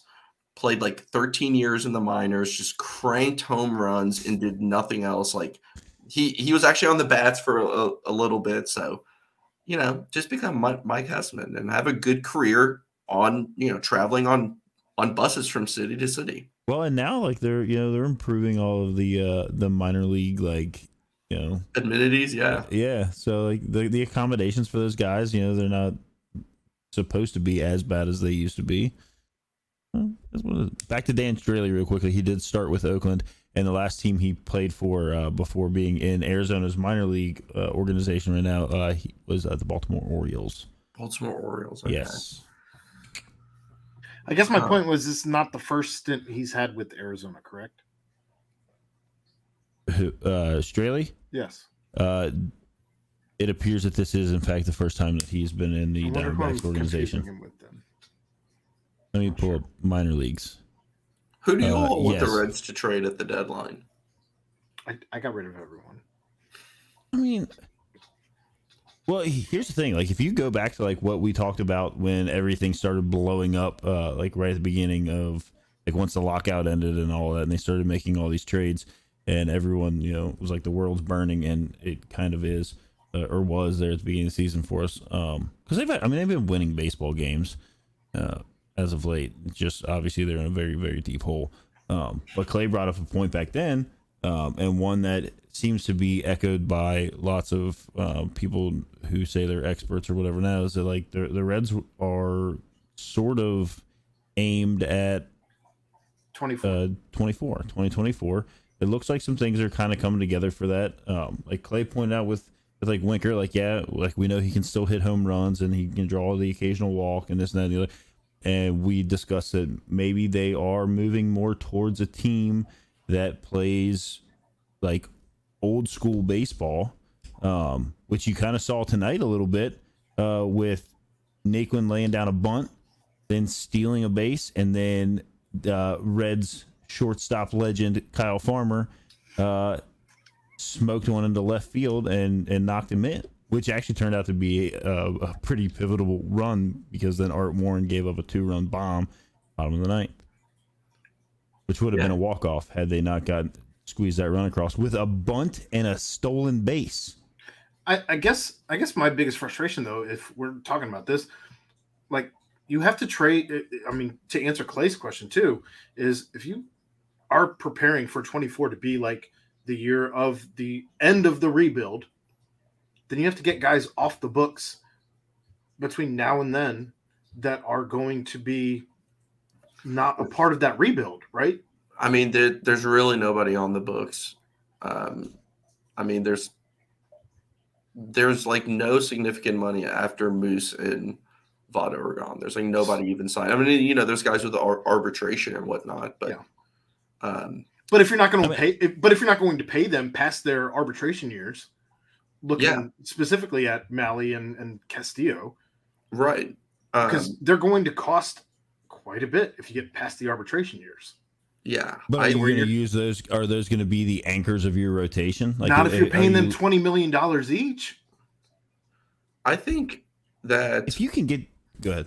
you have to sign one of them, or if you don't, you you cannot. And I know a lot of fans have put this out on Twitter. It's oh, you know, we can have Hunter Greene, Nick Lodolo, and they list you know four prospects in the rotation. Like that's not how it works. Look around the league at the best teams. Like there's no rotation that is all guys 24 and under with no experience. Like you you go out and add. I mean, the Dodgers had all kinds of experience, and they still went out and, and you know said we want Max Scherzer. Like you want experience if you're going to be good. Now 2024 is year one of you know what I call or what what people call the contention window. They're not winning the World Series in 2024. It's the way it works is you know it's it's like an upswing, right?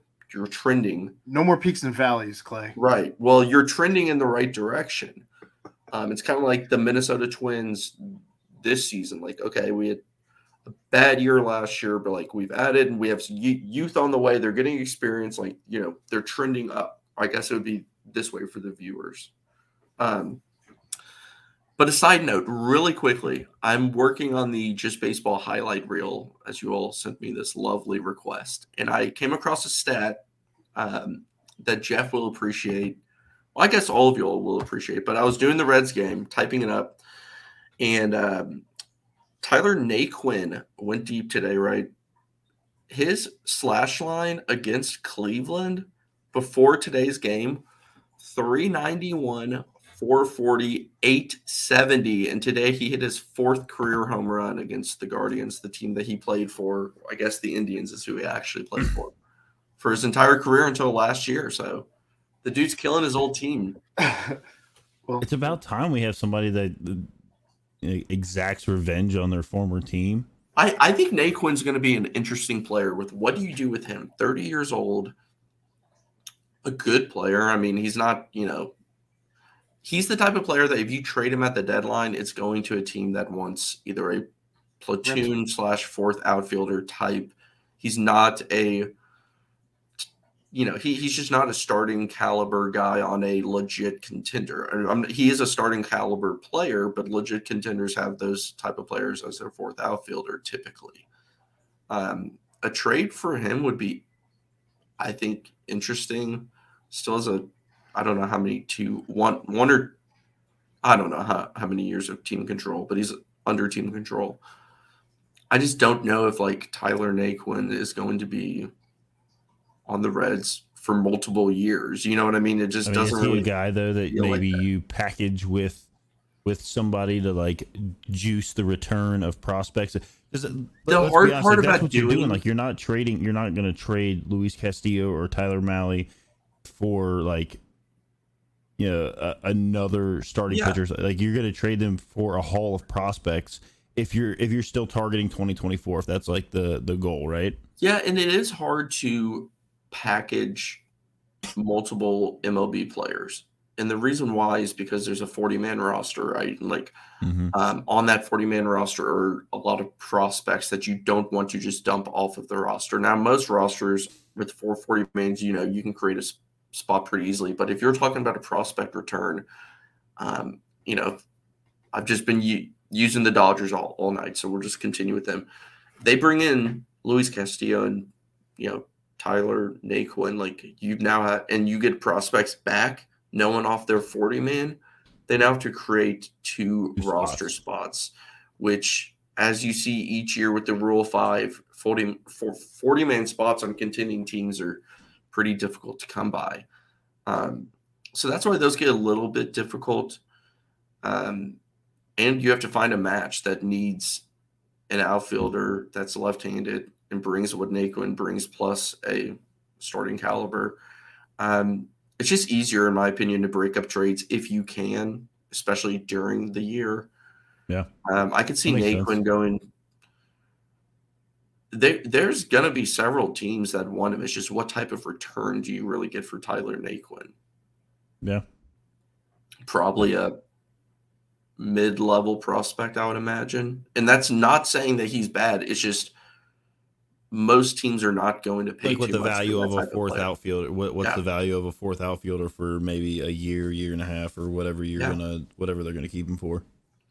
But not if the Reds aren't as, going not as much as what like a Luis Castillo would obviously bring. yeah, and uh, the thing that, and the reason why I see him being one that could be traded is just when you look at the outfield depth on this team going forward, it's okay. Jake Fraley's 26.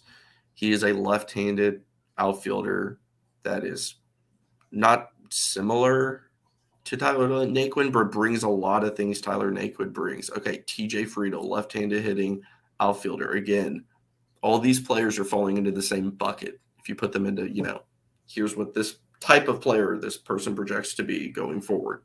So if you have a bunch of these, like, which one has the most trade value and is the oldest and is going to cost the most money?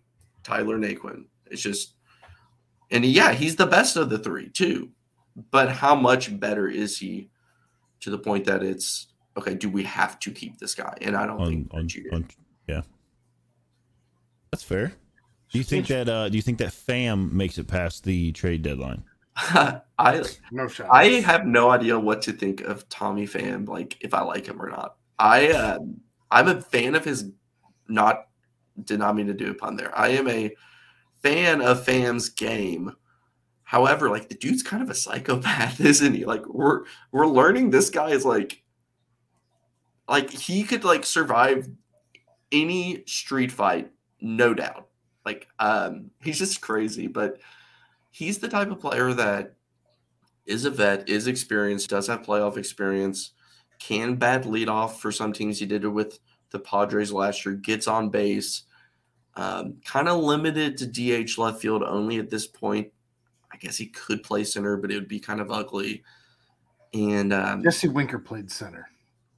Well, he shouldn't have, but I agree. um, yeah, I could see Tommy Pham being somewhat attractive just with his age and contract being at seven million, like not a ton of money, but Clay Geoff in the chat said Puig was also crazy. Puig was crazy. That's Still that's is. very true. He's another one. He isn't he also playing in that Mexican league down there? Yeah, man. I, w- I want to know more about Yasiel Puig's story. Um, he was never like a phenomenal player, but everyone loved him, and like he did enough that he should be on a major league roster in some capacity, and he just like disappeared. I feel like people hated him. Like I thought Yeah. there was. I Fans thought there, were- loved I thought him. there were some like allegations of something against him that that kept there was him something from. that there, there was something that came out recently on that. Um, Yeah, I I haven't kept up with Yasiel Puig, believe it or not. But Dodgers Nation actually just wrote an article with his name in it, and I don't know what they're they're talking about like Kershaw and some other things, but and they uh oh just uh Puig, your friend might be overseas, but his fire hose of an arm looks like it made the trip. Uh, I guess it's just talking about. Did you see him throw out that guy going to a whole base? article about one highlight of Yeah, Yasiel but- Puig in the Mexican League throwing a guy out a third or something. I love Yeah, it. his. No, I That- guess he's that's in one of those he's in the- articles that has the like a good headline. You click on it, and it's just like the first paragraph. It's just like Yasiel Puig, the you know 2006 Dodger outfielder who slashed Rookie whatever of the year. through Yeah. this one throw, and That's then at the end it's the- like here's his stats. It's like it doesn't tell you a single thing. It's just like we you clicked. You know the Literally. ads have been paid for. Yeah, Yeah, literally the only thing written in here is Puig, your friend, might be overseas, but his fire hose of an arm looks like it made the trip. That's it. That's it. that sounds about right. Because he, he has still has a cannon in the KBO, so I guess he's actually in the in the uh, the Korean baseball. Clay, speaking of, of crazy people, um, what are your thoughts on the Amber Heard Johnny Depp case? I actually do not know a single thing about it because I just realized that there is no reason I should be that involved in someone's. di- Is it a divorce Defamation. case or? It's no, it's, Defamation. It's, it's just Defamation. a defamation trial. It's silliness that it's. I don't know used. anything about it because I just realized that I do not need to waste my time with that. Well done, Clay. Because how else would Clay then know the stats that he has that he can spew Yeah. out? You're right. I By should the stop way- watching that and be more like Clay. I would love to sit around and chat baseball all day, but I am working on so there's 18 games today. 18 games, three double headers. And I'm doing the Just Baseball highlight reel. For those of you who don't know, I'm going to do a little plug here. Have Just. Baseball highlight Go reel comes out every single morning on justbaseball.com.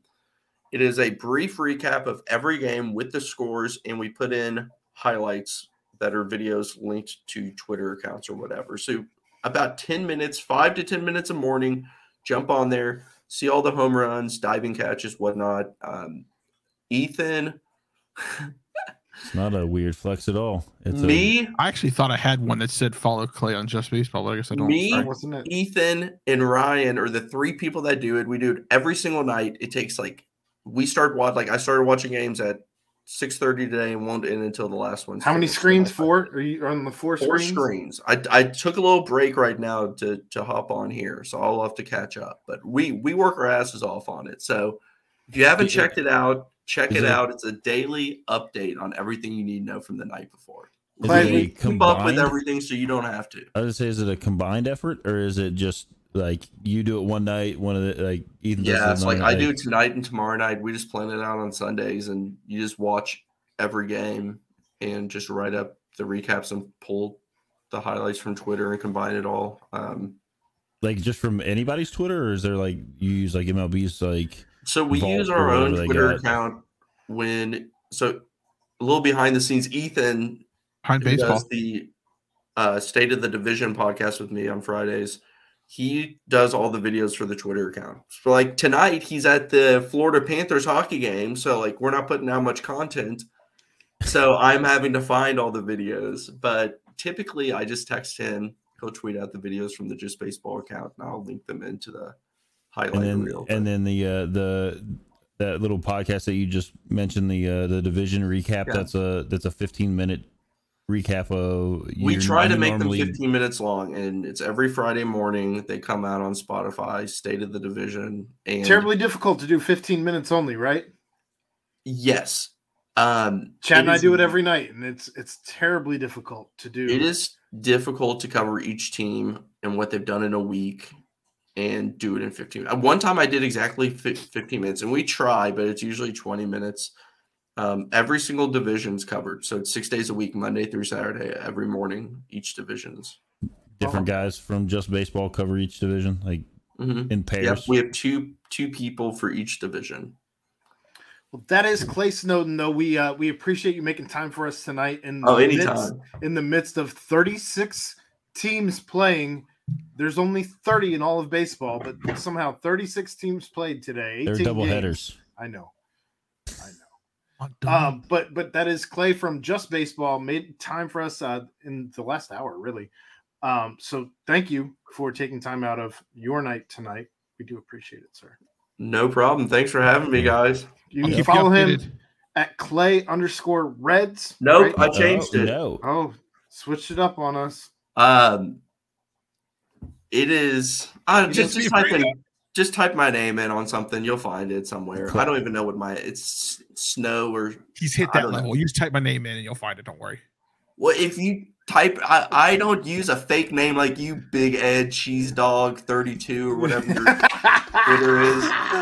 It's You two should- chin Cincy. well, Thank you. Twelve. Coney failure at com. it's at clay underscore sno All right. All right, Get- thanks guys. Get out of here, Clay. We appreciate you. see you buddy Guys eating cheese. if you for- don't change your name to big ed cheese coney or whatever he just called you for at least a day then- Doing, you've I don't remember what he a called me. You'll, you'll have to go back and listen. Right around the 153 mark. Yeah. Um. So one last thing we want to get to before we get out of here. we did co- we covered jesse bates there too with, We with clay snowden how about that We did. Um, but one last thing I want to get to before we get out of here. Um, the Bearcats football team did sign a transfer yesterday. This one kind of seemed like it, I mean, I'm sure there kind of came out of some- nowhere. Yeah, I'm sure maybe there was some rumbling somewhere that people had info on, but uh, yeah, Did- that was Did you read up on this? he, he's a big fella. I mean, I guess he, I guess he missed all last year because he was hurt with like Yeah, eye His- surgery. Well, his he had he had foot surgery. He had, Foot- yes, yes, foot foot surgery, and he had a detached retina. like he had to have eye surgery. Something about having to like lay down. Uh, Clay went into depth about this, everything Cl- with his eye. Or I'm sorry, not Clay. Um, Brent went into depth on this last night in regards to what he had to do to rehab his eye, where he had to keep it closed for a certain amount of hours and then let it drain and then leave it closed for a certain amount of how the hell do you keep your uh, one eye closed Probably. for I mean, hours I assume it's probably just an eye patch. It probably just had to be like totally covered in. You know what I mean? Like, and But- then but probably it- like That or they tape- that or they use the trainer tape and just like Yeah, that's what I, I mean, that's, like, that's what I just said last night do you have to like glue it down or like probably have to I- tape it down. probably I- trainer tape. If it's got to be all the way shut, you you're gonna have to tape it because you would have. I mean, just from Yeah, life, sure. you would have Yeah. an involuntary Yeah. reflex to open it up. Yeah, and you'd have no eyebrows anymore. he's a big dude though. he is a big dude He was a four star coming out of high school. was a four star and he had offers from alabama ohio state out of he comes out of mentor ohio mm-hmm. um he's got i think Cleveland area, right? Three Correct. years of eligibility left. I believe that is correct, but it's it's it's kind of up in the always- air. COVID. The COVID years, the COVID years is the thing that throws everything off. Nobody's really sure. Um, either two or three years. I guess it's kind of one of those wait and see. Um, as he was projected just a year ago, um, in 2021 in January, um, there was a write up of him on 24 7 that he was projecting as a second or third round defensive end before the injuries. He played. uh wh- wh- Let's see. I guess he's uh, eleven Warriors, uh, which is like the Ohio State, Yeah, yeah, uh, yeah. like fan their fan thing.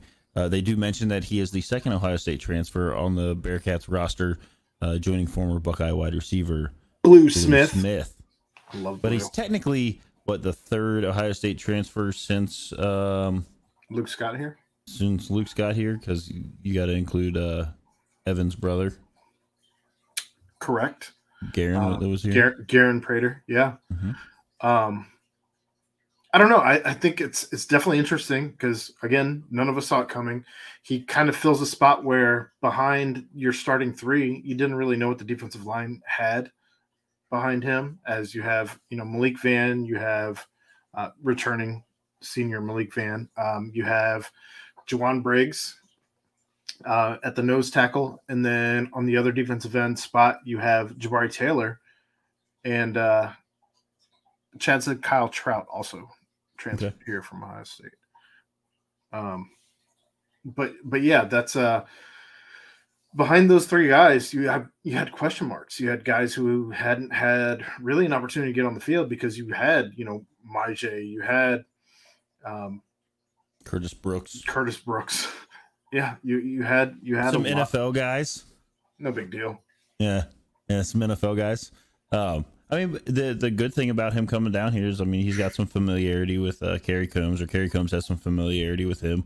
Um, I'm sure that probably helped facilitate uh, Cincinnati is an option for him. Well, Uh, and, and he was being recruited back in 2000. He was class of 2019 as he came in, which wasn't too far removed from either Brady or Luke Fickell, as they've been here now five years.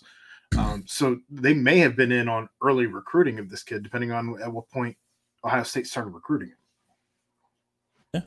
Yeah. I mean, uh, and it looks like maybe he's going to wear 99.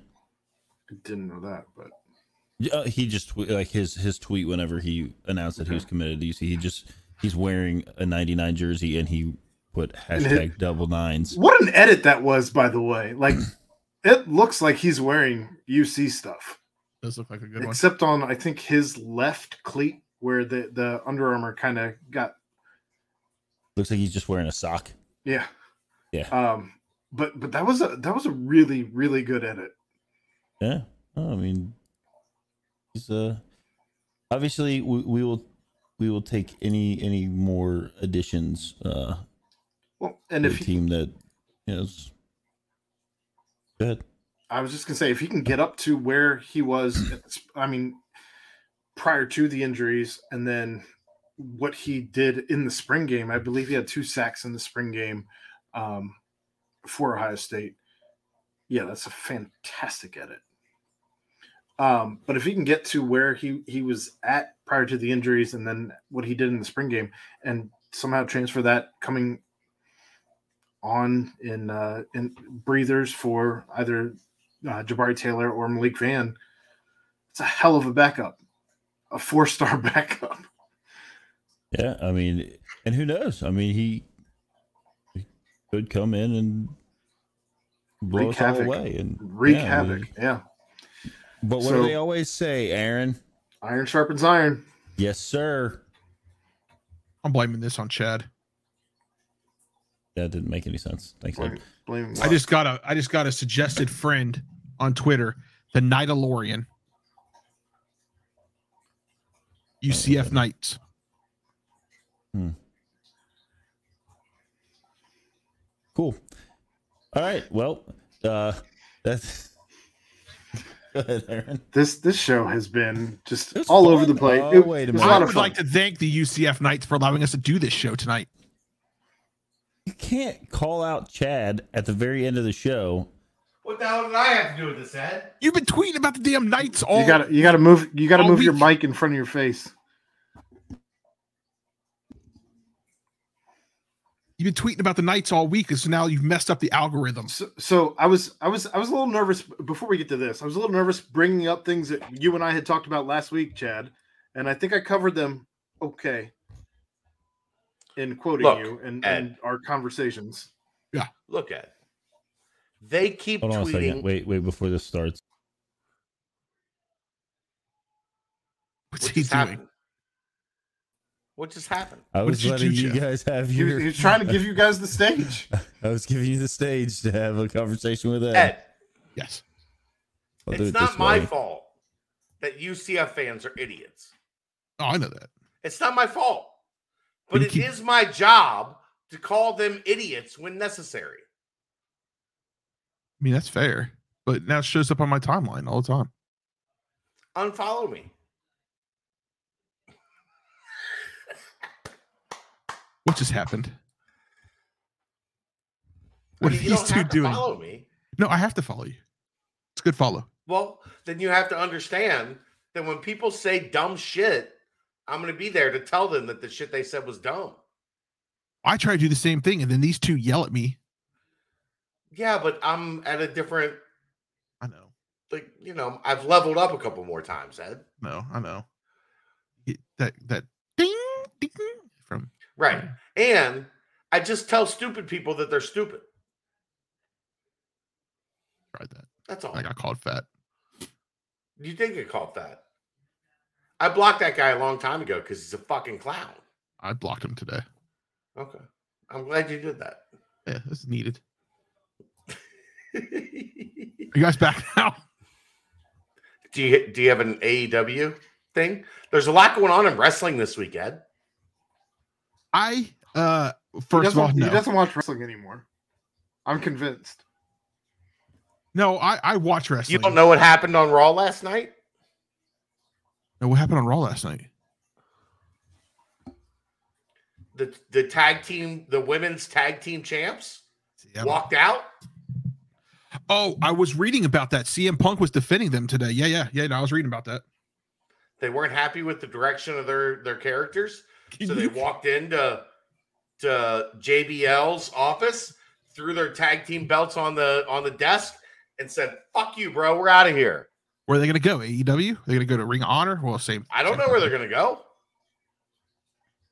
You're the wrestling guy.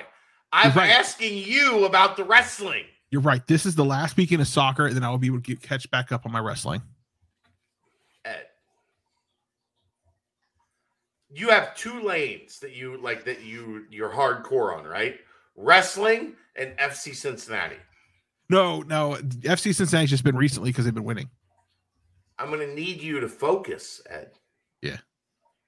Right? You gotta You're you gotta you gotta you gotta hit home runs. Shawn Michaels is, is trending right now. Can you tell us why? You're the wrestling guy. Trying to figure that out. All right, that was another episode of Pardon the Punctuation. we will see you next week, Tuesday night, 9.15. Ed doesn't watch wrestling anymore, so don't expect that minute. But I, or baseball, or we'll have it next week. I watched baseball tonight. He's a super fan of everything, Chad. I'm a super fan. everything. That doesn't watch anything. He just he just is a fan. I watched Below Deck last night. That's Yep. not- okay. And Awesome. You got a at First- below deck podcast, of Ed? Punctuation. I'm Jeff Howe. That's Aaron And Married- Smith. That's and Big Married at First That's Sight is Chad over. And we're out. See you later. Ba-da-ba.